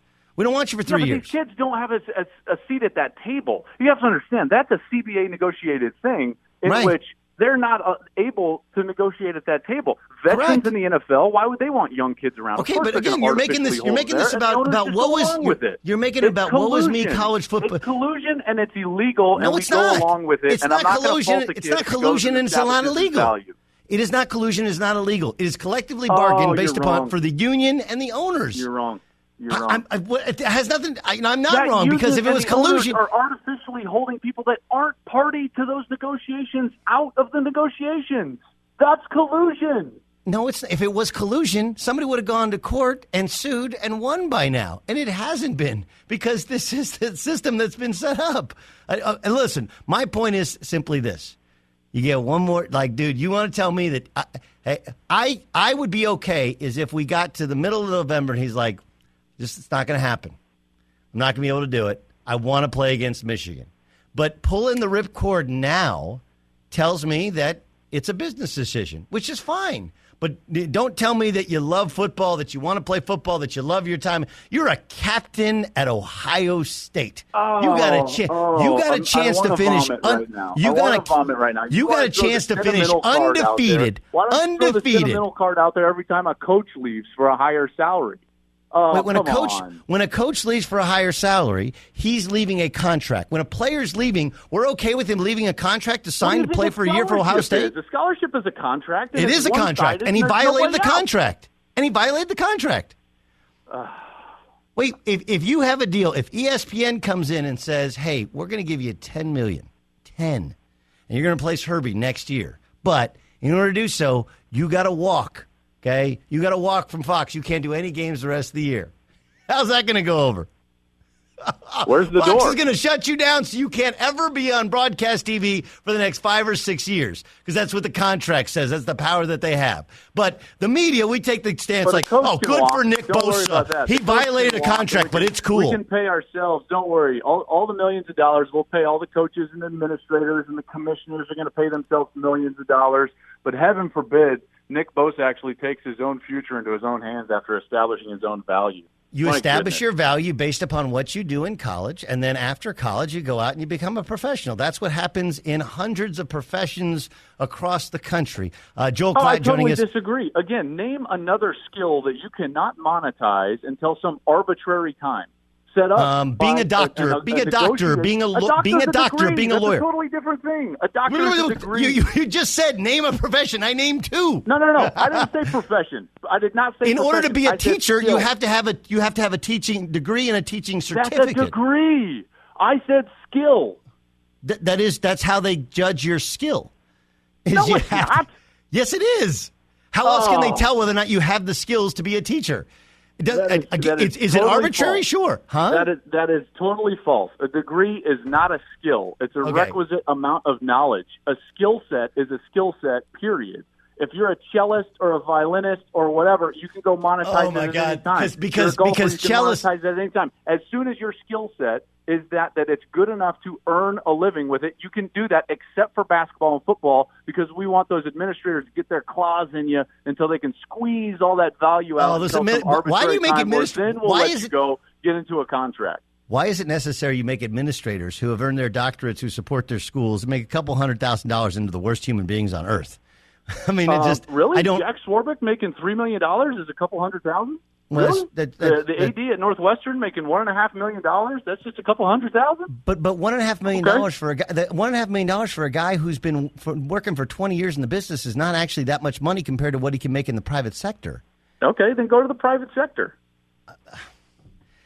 Joel Klatt joining us in the Doug Gottlieb Show. Last thing, NC State taking on Clemson. I'm going to get the chance to go to this game. I've never gone. I do want. I do want to ask you. Um, the kid at NC State is supposed to be a first round draft pick as a quarterback, right? He yeah, comes back. I think Yeah. he's he's underperforming so far. As that's the word I'm getting. I haven't had a chance to study him, Doug, but and I will after the year. But from from the conversations I've had with a few scouts and even a couple of GMs, they're saying that he has he has under delivered so far.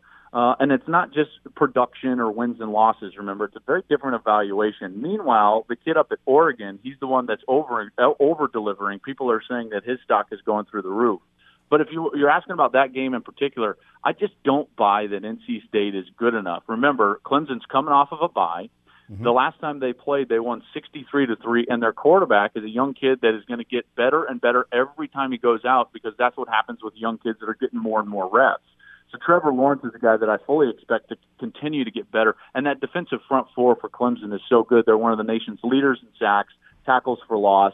I, I just I don't see a way in which the Pack is able to to compete with Clemson. I, I will point out that they won in overtime two years ago, same field, and they won by Yeah. seven last year at NC State. NC State traditionally has played them very, very close, especially with this. They, they with this have. I, I think the the one thing that I'm concerned with is that generally when Clemson has struggled in the past, uh, the Syracuse games notwithstanding, it's it's been because of dominant defensive lines, and all those guys now are in the NFL. We've seen you know what Bradley Chubb has been able to do with the Denver Broncos, but you're right that historically NC State has played well. I I don't see it this year, but I might be wrong.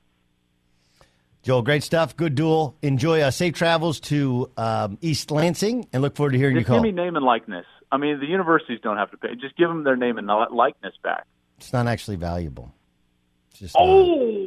It's not actually valuable. I hate to hate to break it to you. Johnny Manziel's been gone from Texas A&M for years. They haven't sold one less seat, one less jersey, haven't been on TV any less. Just it's kind of a it's it's actually actually colleges. Which, by the uh, way, co- Manziel, at the height of his name and likeness value, was prevented from getting it. So now, No, he wasn't. He No, he wasn't. Go He got- back. he got the never go back to that value. He got the He can never go back to which- that value. he got the Heisman, which which he can profit on for the rest of his life. Okay. Value is values in that in that brand. Joel Klatt, the values in Joel Klatt's brand. He happens to work for Fox. They they gain all the benefits of, of having Joel on there. I'm kidding. Joel, great stuff, dude. We'll talk to you later. Have a good one, brother. Uh, the fight continues offline. I'm kidding. Colin, uh, let's get to Dan Beyer. Dan, what do you got?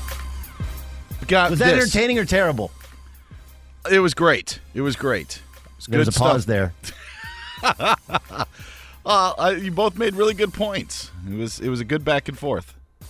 I do agree with Joel probably on the likeness part at the end, but it was uh, it was good back and forth. The problem with the likeness part is they're not. There's no real equated value to it, which I. But and it just becomes pay for play, right? You just you're like, well, it's a likeness. It just becomes pay for play. I mean, if you go, uh, anybody can pay for your likeness, then people just give you money just because it's pay for play. I think if you could set up at an auto dealership um, for an hour and sign autographs and get whatever you want per autograph or helmet or whatever it is, then whatever, you know, go for it.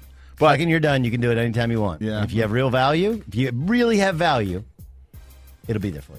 The Arizona Cardinals have got some news surrounding that ball team. Last night they lost to the Broncos thir- uh, 45 to 10. It was by 35 points. Today they fired offensive coordinator Mike McCoy, naming quarterbacks coach Byron Leftwich as his replacement. Now there's more Cardinals news. Rookie quarterback Josh Rosen has a sprained big toe on his left foot.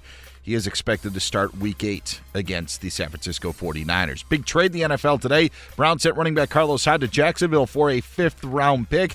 Jacksonville going to be without Leonard Fournette again this week against the Texans. TJ Yeldon expected to start that game. NFL Network says Raiders running back Marshawn Lynch could miss a month or more with a groin injury and could be headed to injured reserve.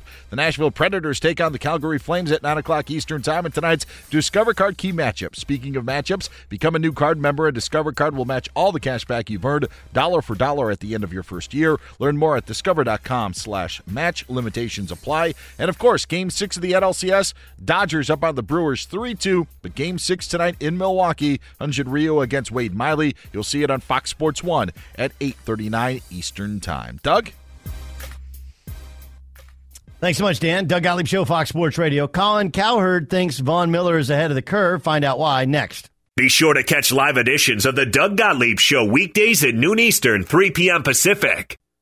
Online shopping can be confusing. Well, not anymore. With True Price from True Car, now you can know the exact price you'll pay for your next car. So visit True Car and enjoy a more confident car buying experience.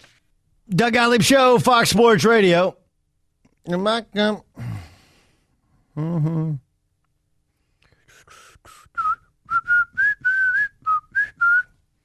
Doug Gottlieb Show brought to you by Discover Card. We treat you like you'd treat you. Every day at this time, we like to play for you a portion of a previous show, Fox Sports Radio, Fox Sports 1. We call it.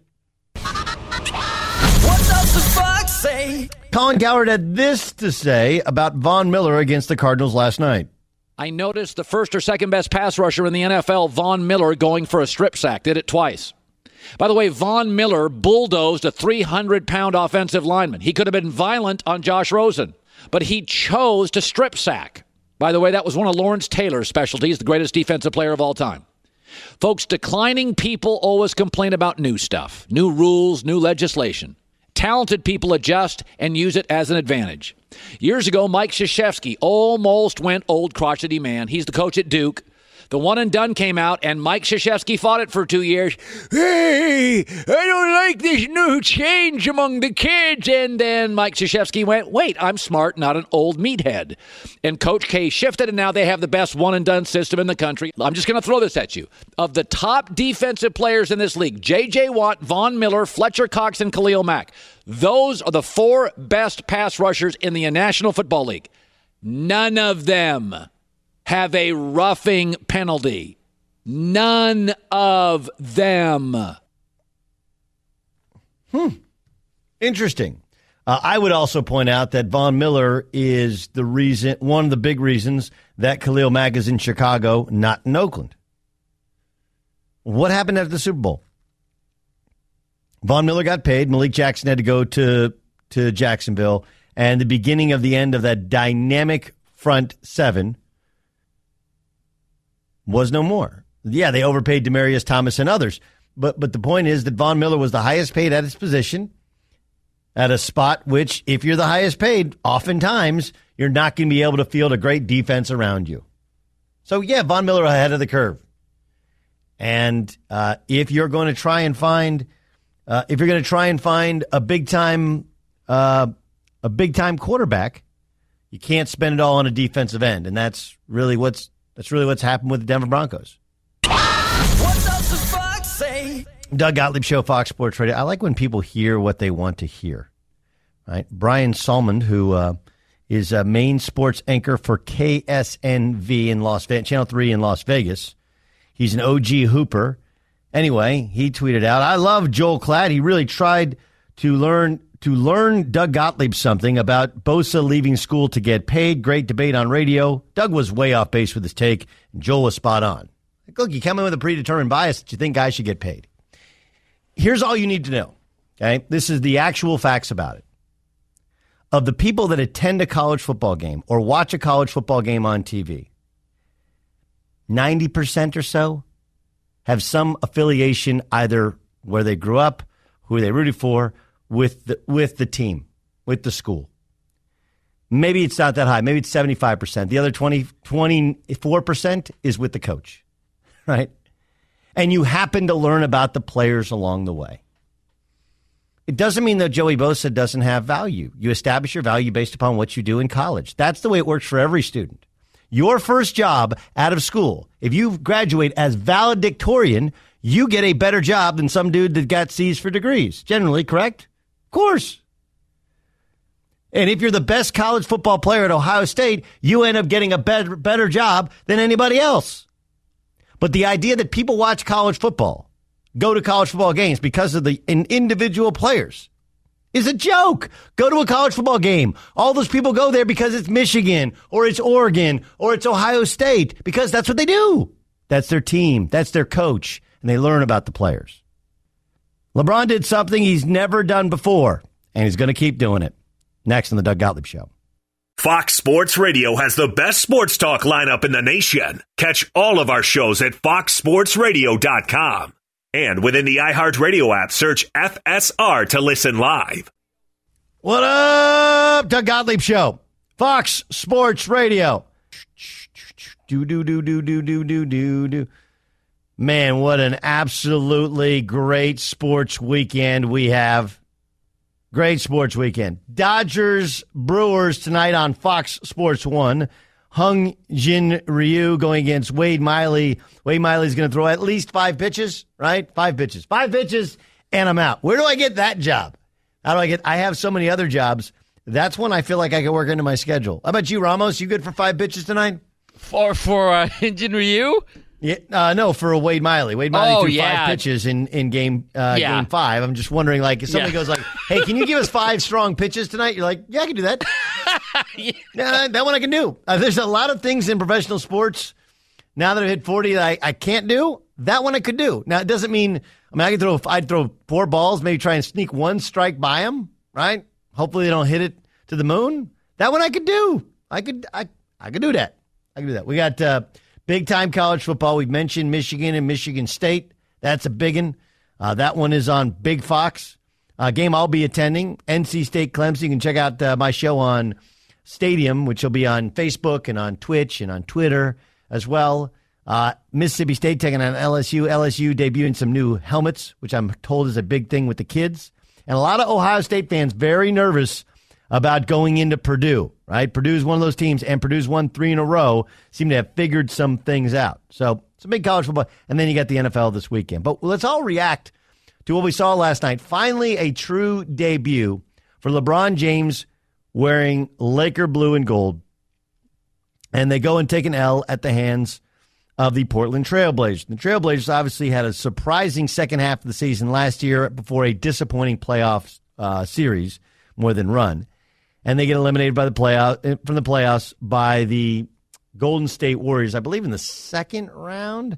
And when they get beat by the Golden State Warriors, the Warriors did not have, I think they didn't have Steph Curry for part of it, right?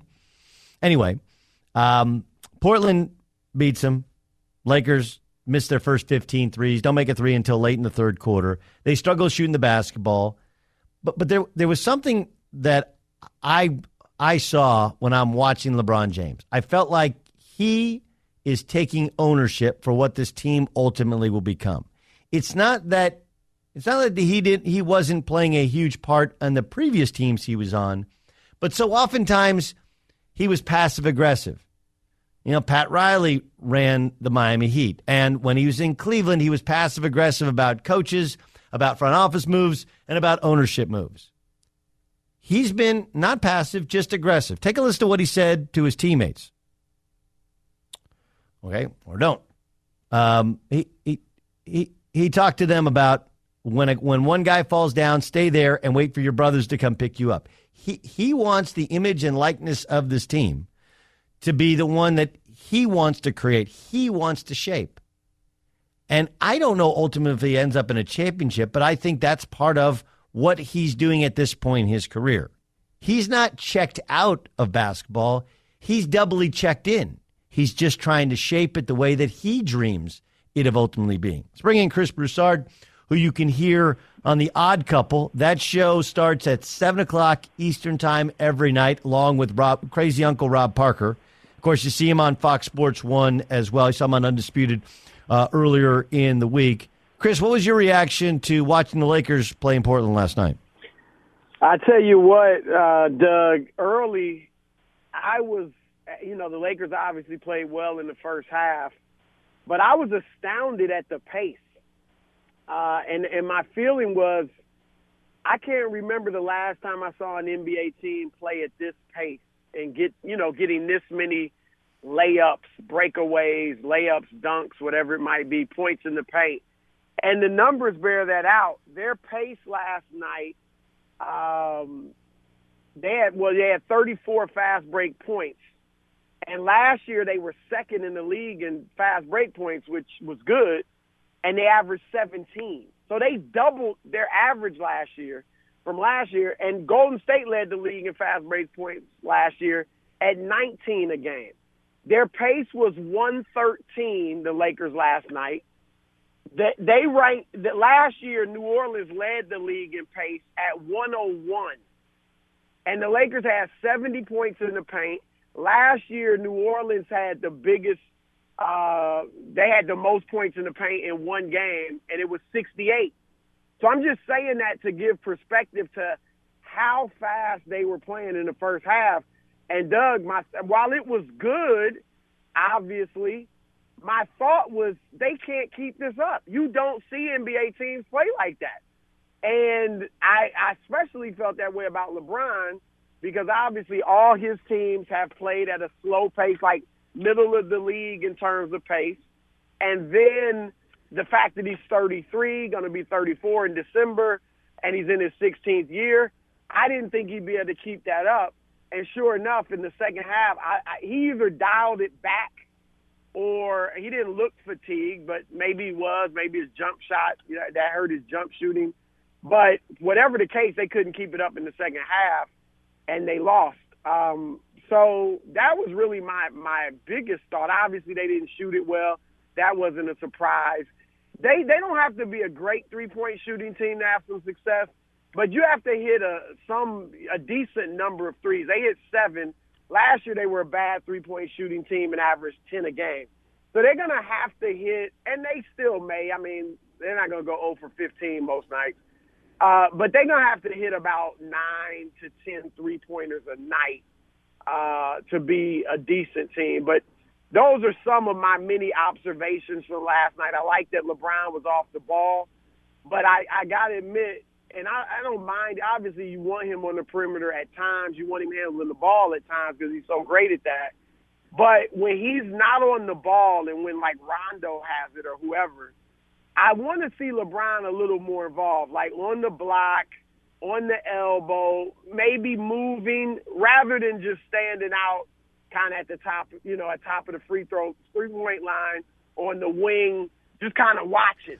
Yeah. So yeah. Well, I want to get, you know what I mean? And he did Yeah. that. He's done that his whole career, but it's a different situation. Well, I, I do think that the reason they're going to try and play with pace is because if you look at the Lakers roster, just if you're a neutral party and you go like, well, you know, I don't love the starters against, you know, the Warriors or Right. maybe even the Thunder or the Rockets. But then when you compare benches, if your bench includes a Lance Stephenson, if your bench includes, I think ultimately it'll be a Kentavious Caldwell Pope or maybe it's a Josh Hart, right? If your bench includes I, I'm, a I'm Lon- with you, Doug. I'm with like I think they should. I, like, I think that's smart to play that way, and it's good to play that way. But can you? Can you play that way over 82 games? If you Especially if you're with if you're LeBron? committed if you're committed to playing your bench, you can. If you're committed, truly committed to playing LeBron less minutes, you can. Um, absolutely. If they can do it, that's great. It, it almost reminds me of like a full court press, you know, which you don't see in the NBA. But um, I, they're deep. They're among the most deepest deepest teams in the league. And you're right. They got the young guys, the fresh legs. LeBron can't play at that pace for 82 games. I, I there, I no way I believe that he can. Um, but you got all these youngsters, and if they can do it, that would be huge for the Lakers because most of their problems and their struggles and challenges will come in the half court. And so I, I'm with it. I, I think it's great if they can get out there and do that. But think about it. When's the last time you saw an NBA team be able to just run like No, that? I mean, the, remember Paul West Paul Westhead tried to do it with the Denver Nuggets. Rick Pitino tried to do it with the New York Knicks. Right, right, Um, right. Way and- back. Yeah, and and we'll we'll we'll see if it if it ultimately works. Did you feel? Do you feel like though that this is it's? Do you feel like he's invested in it? Because there are a lot of people like, well, he's more invested in the movies and TV than he is in being a Laker and winning a championship. What's your thoughts on his, on his level of investment? I do think he's invested. I think this is just such a different thing for him because let's face it, since I, I would say since 2007 when he first went to the finals, every year since then, the expectation has been finals or bust. When, and that's not the case this year. So I think that's where some people are saying, is he really invested? Because he's still arguably the best player in the world and he's he he willingly went to a situation where at least for this year, you know they're not winning a championship, which I think is somewhat of a relief for him. Um, and which is why I think he'll probably be more focused on this regular season than he has been in the past few years because you know in Cleveland it was obviously about June every year. Who cared what the record was and what the seeding was? Now I think he's going to really be a little bit more invested in the regular season. I do think he wants the MVP award, uh, and they're gonna have to win a lot of games for him to be able to get that. But yeah, I think he's definitely invested uh, in this regular season in this team. Uh, okay, so how good do you think ultimately they'll be? You know, I've been, I've made a prediction which is probably high as far as the number of wins. I've said 53 wins. Be, again, because I, I really believe LeBron wants to match Michael Jordan with his fifth MVP. I think he feels like some of these previous years he could have won it, and he really wasn't even that strongly considered. Uh, obviously, he'd be in his 16th year winning it, which is later than anyone else in their career. Karl Malone was in his 14th year. That's the latest. Um, but to do that, they're going to, you know, like only one time in, since 1982 has a player won the MVP without winning at least 50 games. And that was Russell Westbrook just because he averaged a triple double. So that's one reason I've said 53. That looks a little high to me right now for sure because they'll probably get out to a slow start. But, you know, I think they can certainly fight for home court advantage in the West in the first round of the playoffs. Chris, great stuff. Can't wait to hear you on the show tonight. That's the odd couple. It's 7 o'clock Eastern Time, 4 o'clock Pacific. Every night, Broussard and crazy uncle Rob Parker. Man, that's, that's hazard pay for you. Talk to you soon. That's man. right, right. I'll, I'll talk to you soon, bro. All right, Doug. Later. Thanks, Chris Broussard, joining us here on the Doug Gottlieb Show. Um, I was on the sidelines for uh, that wild Bears Dolphins game, and I was actually just asked a question by a reporter, like, who is a guy that stood out? Um, Albert Wilson. Albert Wilson stood out. Once the Dolphins figured out, like, hey, let's get the ball to Albert Wilson, all of a sudden they had an offense. He'll join the show, and we'll ask him when he knew about Tannehill and what it's really like to play with Brock Osweiler in Brocktober. That's upcoming next. But first, hey, sports fans, football season's here, and it's time to get in on the action with MyBookie.net. MyBookie.net is the industry leading sports action website that offers real Vegas odds on football, baseball, and your favorite uh, sporting events. You can take aside the total or you can even bet the over under and how many fantasy points a player will score. MyBookie.net lets you play online and win big. Use promo code Gottlieb when you register for your account and get a 100% sign up bonus. Game already kick off? Game already tip off. First pitch already happened. Don't worry about it. MyBookie.net has it covered. They have in game live action on every major sporting event, even esports. There's no better time to join MyBookie.net than right now. Go to MyBookie.net, open an account Type in the promo code Gottlieb, G O T T L I E B, and you automatically get a 100% sign up bonus. Get in on the action. Visit mybookie.net's website. Type in that promo code Gottlieb. Promo code Gottlieb, 100% sign up bonus. No, do- no deposit necessary. Terms and conditions apply for entertainment purposes only. Void where prohibited. Be sure to catch live editions of the Doug Gottlieb Show weekdays at noon Eastern, 3 p.m. Pacific on Fox Sports Radio and the iHeartRadio app. Car shopping can be confusing with terms like dealer price, list price, and invoice price. True Car shows what other people paid for the car you want so you can recognize a good price. When you're ready to buy a new or used car, visit True Car and enjoy a more confident car buying experience.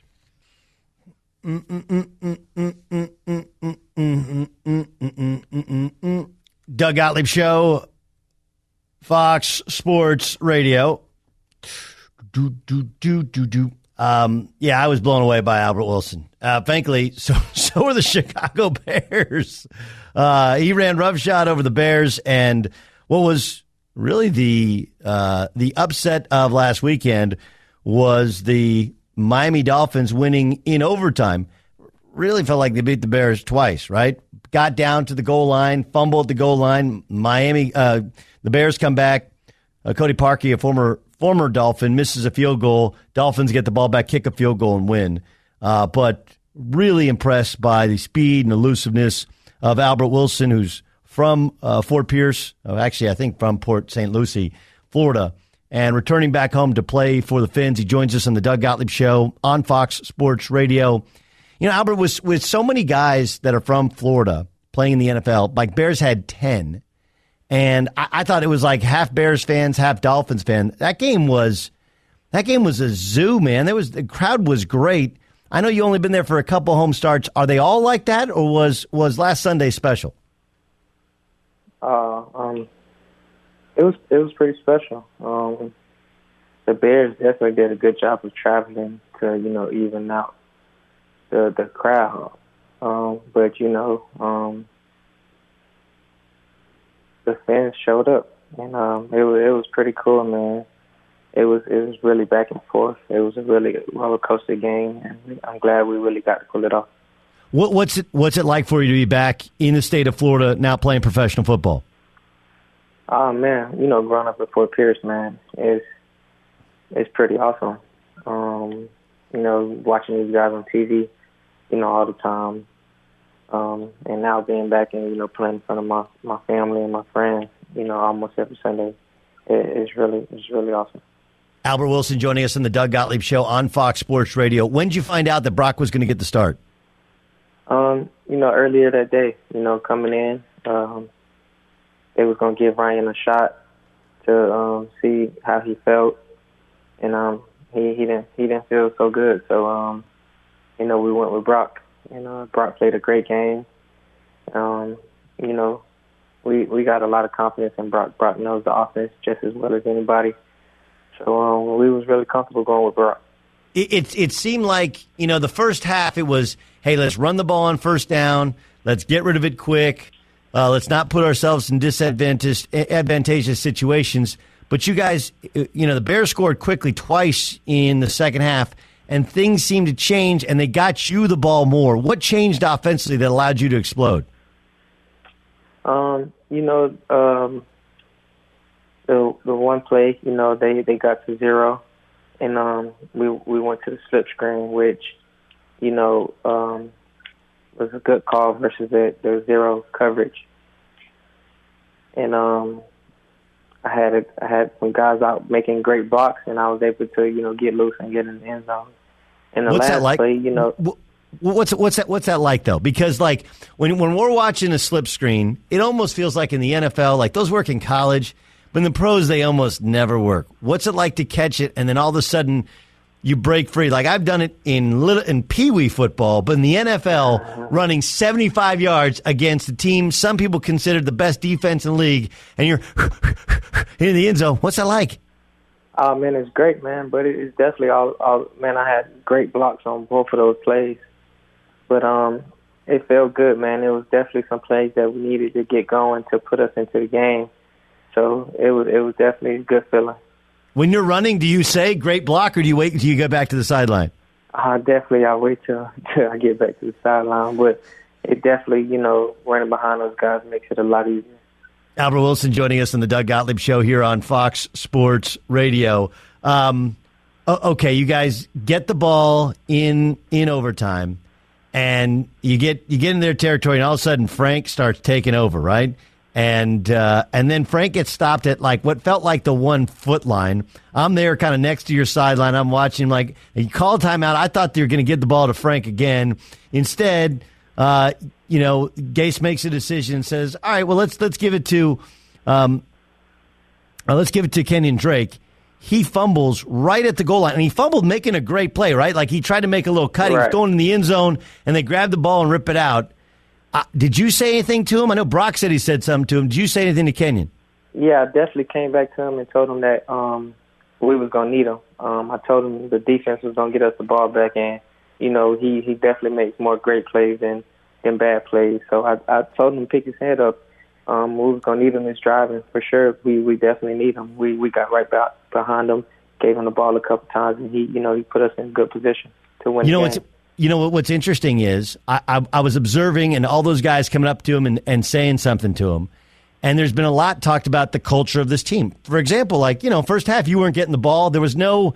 It didn't seem to be any guys throwing up their arms and complaining. How has it been that through the up the start of the season and then the little downswell and then this game, you know, beating the Cowboys? How have you guys managed to not have any of the the nonsense that at times goes on on sidelines in the NFL? Um, I figured, you know, those two downfalls we had, man, it was we we knew exactly what we needed to do to to fix that. So, you know, when you go in and you know what you got to do to fix it, it's not, you know, it's not that much to complain about. It's just, you know, do your job and and win the football game. Um, but you know, we we know how good the offense is. We know how how much coach spread the ball around, and we know that it can be anybody day, any any any Sunday. So we just continue to play hard, man, and play for each other. Who's faster, you or Jakeem? Um, I believe I got the fastest touchdown right now. With um, let him tell it. He's he's the fastest. yeah, I, I think he thinks he's the fastest, but you said you had the, had the fastest touchdown. Well, listen, congrats on the big win and the outstanding performance. I know you got the Lions coming in Sunday. It'll be hot. It'll be crowded. It'll be crazy. Uh, we hope you come out with a dub. Thanks for joining us. I appreciate it. Thank you for having me. Uh, that's Albert Wilson joining us uh, from the Miami Dolphins. Doug Gottlieb Show here on Fox Sports Radio. Uh, we'll get to my picks in a moment, but first, let's get you to Dan Beyer. Game, what do you got, Dan? Game six of the NLCS is tonight in Milwaukee. Brewers and Dodgers. First pitch, 8.39 Eastern Time. LA up 3-2 in the series. Hyun-Jin Ryu takes on Wade Miley. Bunch of news from the NFL today. The Browns traded running back Carlos Hyde to Jacksonville for a fifth-round pick. Jaguars having some issues at running back with injuries. Leonard Fournette out again against the Texans because of his hamstring injury. TJ Yeldon's going to get the start against Houston, but he's also dealing with his own injuries. The NFL Network says that Raiders running back Marshawn Lynch could miss more than a month because of a groin injury and may be headed for injured reserve. Fallout from last night's 45 to 10 loss to the Denver Broncos. The Arizona Cardinals today fired offensive coordinator Mike McCoy. The named quarterbacks coach Byron Leftwich as his replacement. As for rookie quarterback Josh Rosen, who suffered a foot injury late in last night's game, well, he has a sprained big toe on his left foot. Head coach Steve Wilks says that Rosen should start week eight against the San Francisco 49ers. The Nashville Predators take out the Calgary Flames at 9 o'clock Eastern Time in tonight's Discover Card Key matchup. Speaking of matchups, become a new card member and Discover Card will match all the cash back you've earned dollar for dollar at the end of your first year. Learn more at discover.com slash match limitations apply. Andre Iguodala out for the Warriors tonight against the Jazz because of a strained calf, while the Thunder may have Russell Westbrook tonight. His status for the matchup against the Clippers still up in the air as he returns from off-season knee surgery. Did go through a workout today. They just want to see how that knee responds after the workout. So we could see Russell Westbrook back in action tonight against the Clips. Doug? Hmm. Russell Westbrook could be back in action against the Clips. Doug Gottlieb Show here on Fox Sports Radio. You want winners? I got winners for you. I want winners. Well, we got them. Five NFL, five college. Five on three. One, two, three. It's five for five with Doug Gottlieb. Let's go, five. We've had a good year so far. Good year so far. Uh, college picks 60 to 9, NFL picks 14 11, and we're not counting. Apparently, Ryan Music chooses to not count when I correctly pick Monday night football games or Thursday night football games. Uh, this is just on the five for five that we pick on Fridays. I'm well above 500 there for the year, 30 and 20 overall, college and pro combined.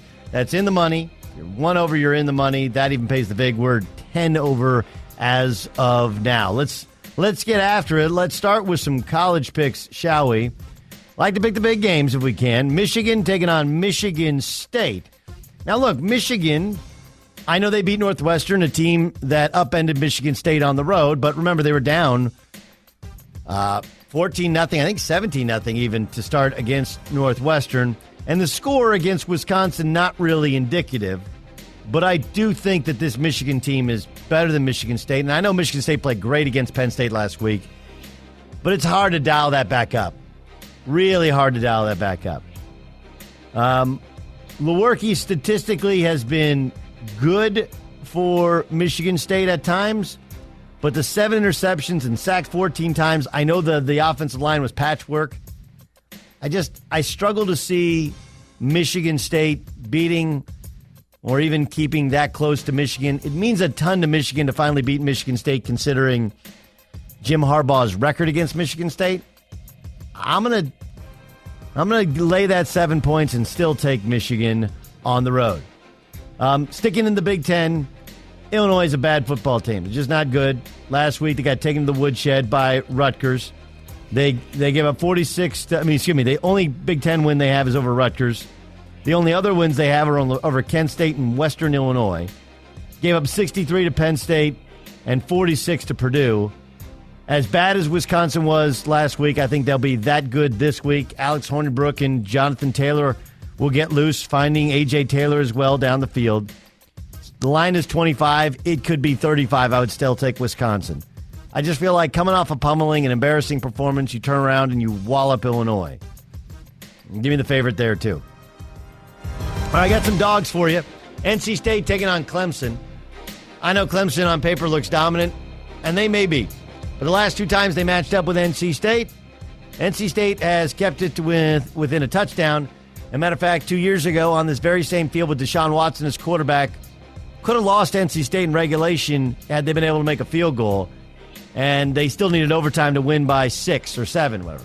So I think NC State with Ryan Finley, a talented quarterback who has not played great. I think NC State keeps it at least close to Clemson, who's still trying to figure out their offense. I'll give you that dog as uh, NC State. South Florida is undefeated. Undefeated on the season. Got to feel good for Charlie. Now, they just survived Tulsa. They just survived UMass. They did beat Georgia Tech and Illinois, but surviving games. They take on UConn. And here's the thing with UConn. I kind of think you got to do go until further notice. You take the other team no matter what the point spread is. Right? UConn against Division 1 teams lost 56-17, 62-7, 51-21, 49-7 and 55-14. So, with that in mind, 32 and a half points, I'm going to take South Florida to cover the 32 and a half points. What the hell, right? What the hell? All right, give me a couple others. Um, Purdue at home against Ohio State. This is a Purdue team. Could have beat Northwestern early. Upset by Eastern Michigan.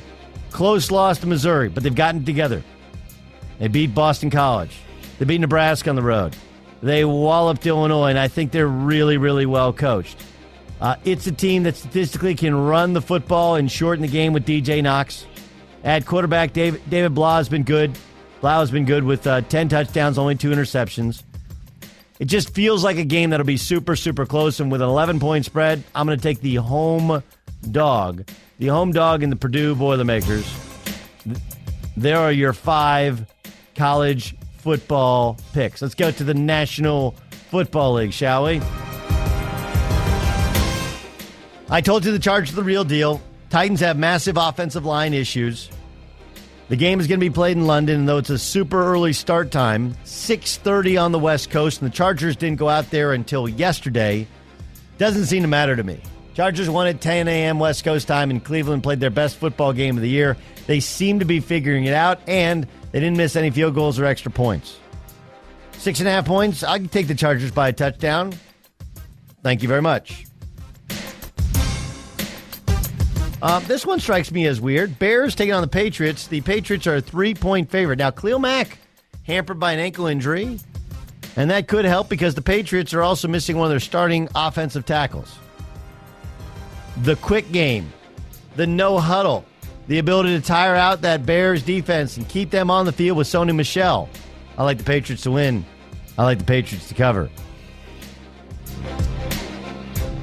Do do do do do do do do.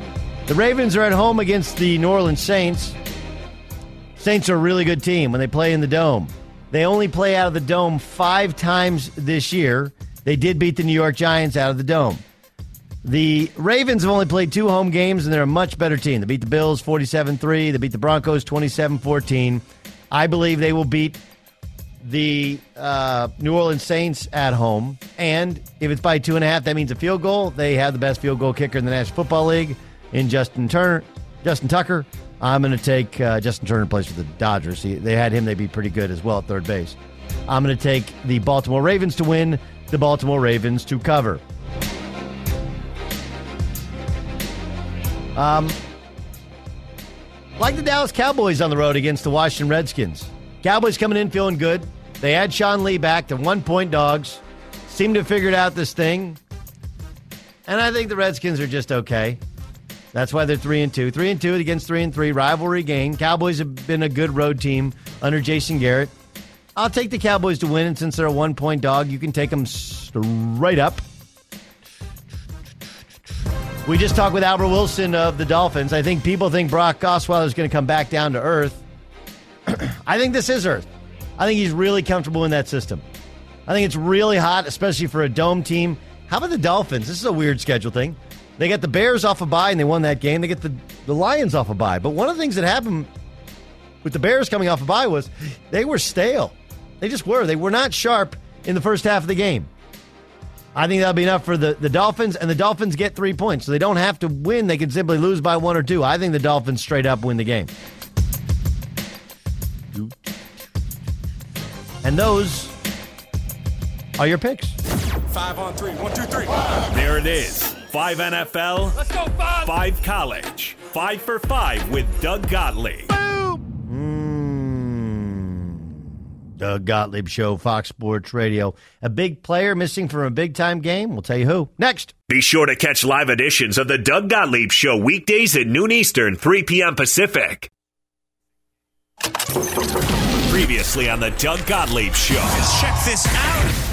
Vance McDonald joins us on the Doug Gottlieb Show on Fox Sports Radio. What's the discussion like in the locker room about Le'Veon now? It's crazy. Like you would think that there would be a really like a lot of chatter, and um, there really isn't. And I'm not telling a lie or a fib or anything like that. It's just it is. It's just one of those things that you know it is what it is. It's you know it's a business. We know that, and um, you know I guess I can only speak for me personally.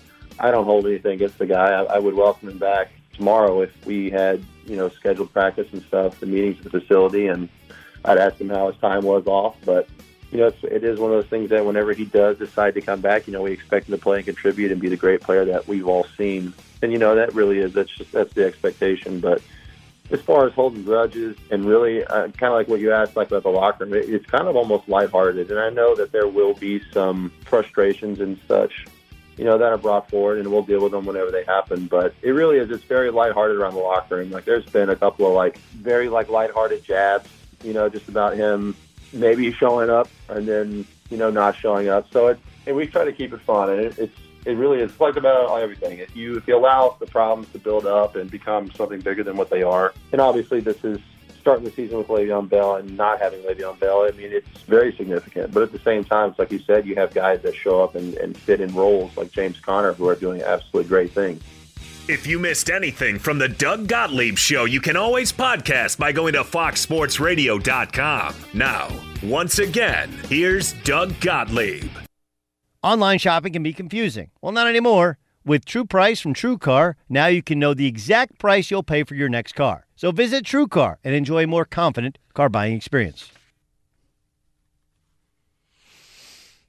Doug Gottlieb Show, Fox Sports Radio. Mm, mm, mm.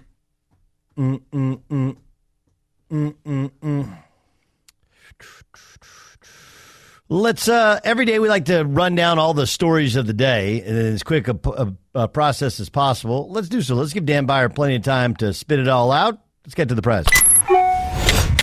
The press.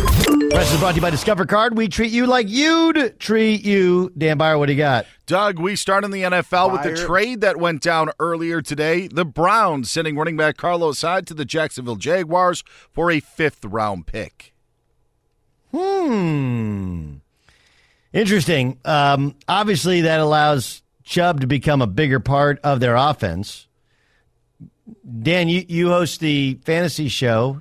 Does this affect fantasy in any way? Yeah, it does. For you know, Duke Johnson actually complained a couple of weeks ago. It was getting a bit frustrated with his touches in the Browns' backfield.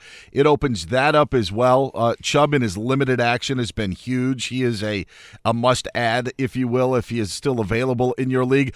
As for Jacksonville, the question now becomes. What do you do once Leonard Fournette becomes healthy and his value has taken a hit already just because he's missed so many games?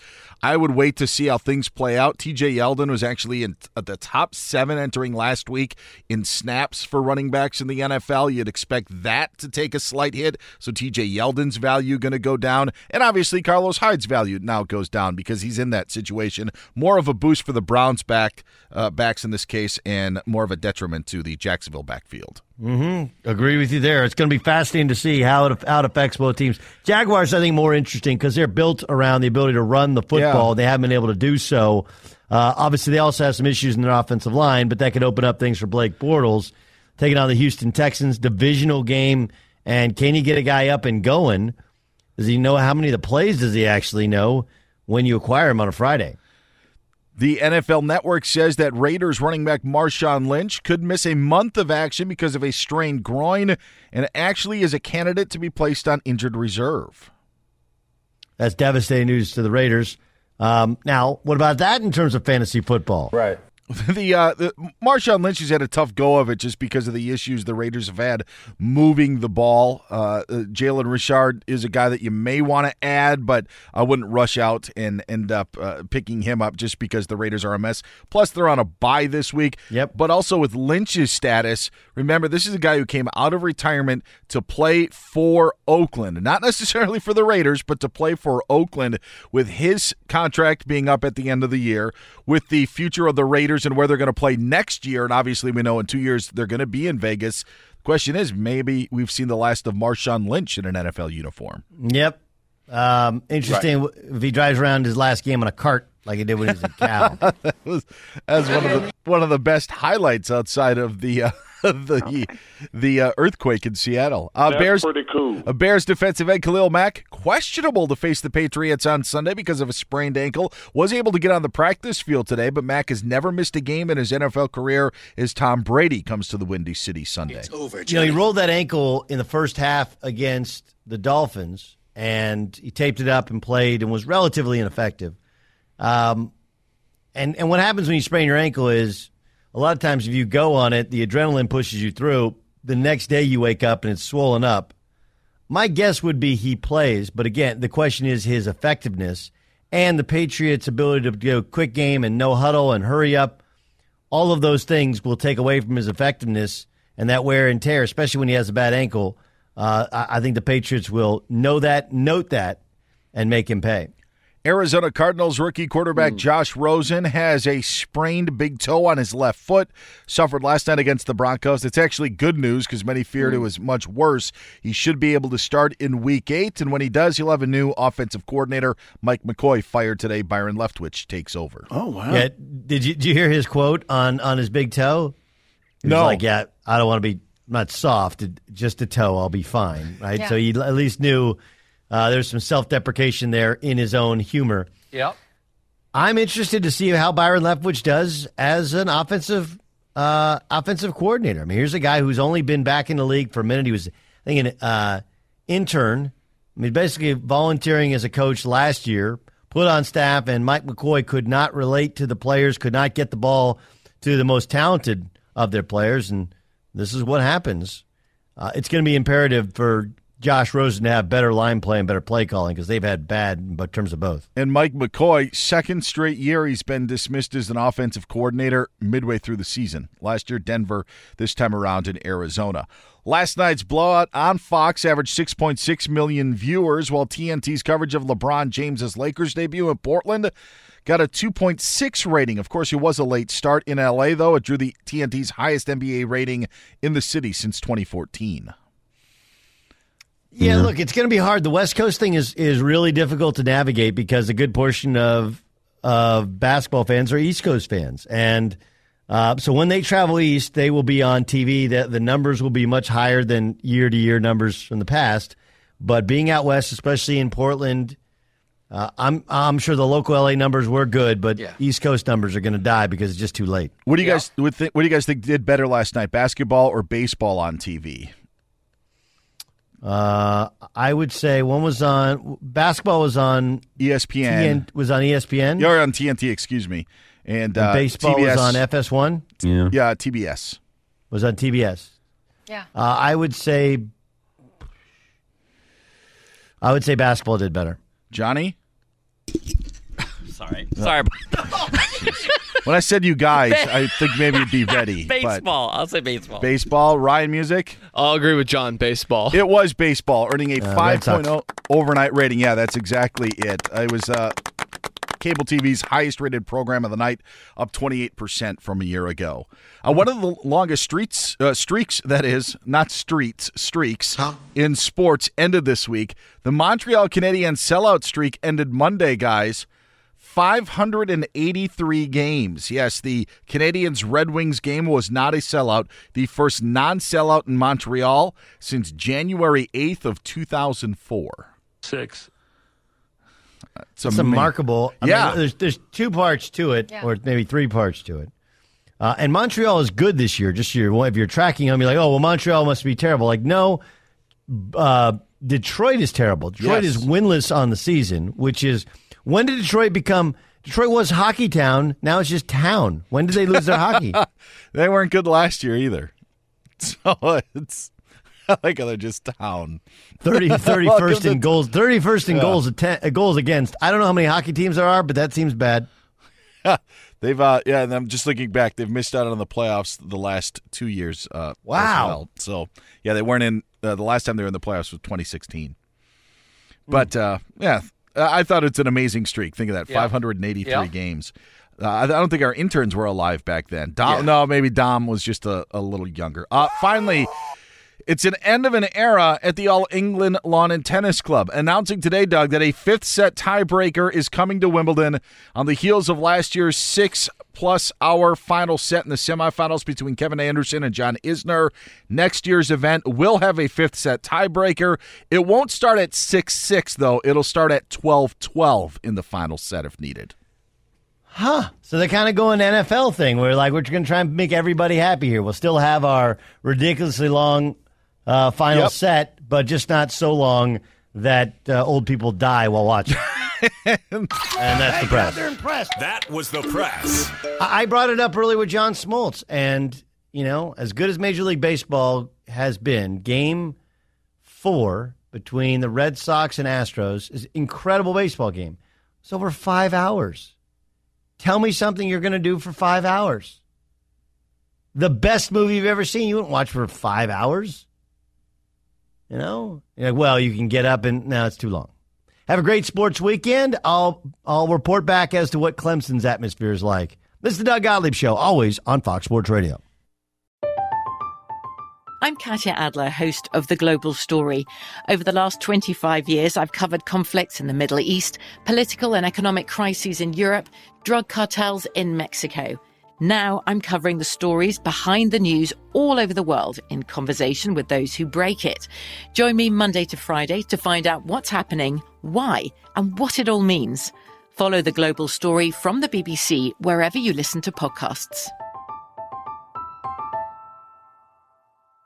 At Bet365, we don't do ordinary. We believe that every sport should be epic. Every home run, every hit, every inning, every play. From the moments that are legendary to the ones that fly under the radar. See for yourself when you sign up today and get $150 in bonus bets when you bet just $5. Whatever the sport, whatever the moment, it's never ordinary at Bet365. 21 plus only must be present in Ohio. If you or someone you know has a gambling problem and wants help, call 1-800-GAMBLER. Terms and conditions apply. Xfinity has free premium networks for everyone this month, no matter what kind of entertainment you love. Addicted to true crime? Catch killer cases and more spine-tingling shows on A&E Crime Central. Crave adventure? Explore Asian action movies on Hi-YAH. Searching for something extreme? Check out skating, snowboarding, and more on Fuel TV Plus, the global home of action sports. And find crowd-pleasing bops on iHeartRadio's Hit Nation playlist. There's new free shows and movies to love every week. Say free this week in your Xfinity voice remote.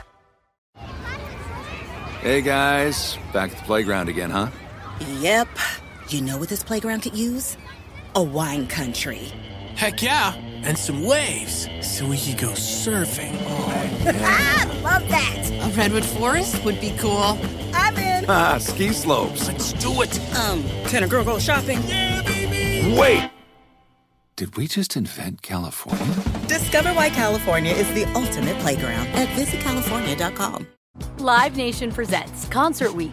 Now through May 14th, get $25 tickets to over 5,000 shows. That's up to 75% off a summer full of your favorite artists like 21 Savage, Alanis Morissette, Cage the Elephant, Celeste Barber, Dierks Bentley, Fade, Hootie and the Blowfish, Janet Jackson, Kidz Bop Kids, Meghan Trainor, Bissell Pluma, Sarah McLachlan. Get tickets to more than 5,000 summer shows for just $25. Until now through May 14th. Visit LiveNation.com slash Concert to learn more and plan your summer with Sean Paul, Sum 41, 30 Seconds to Mars, oh, and Two Door Cinema Club.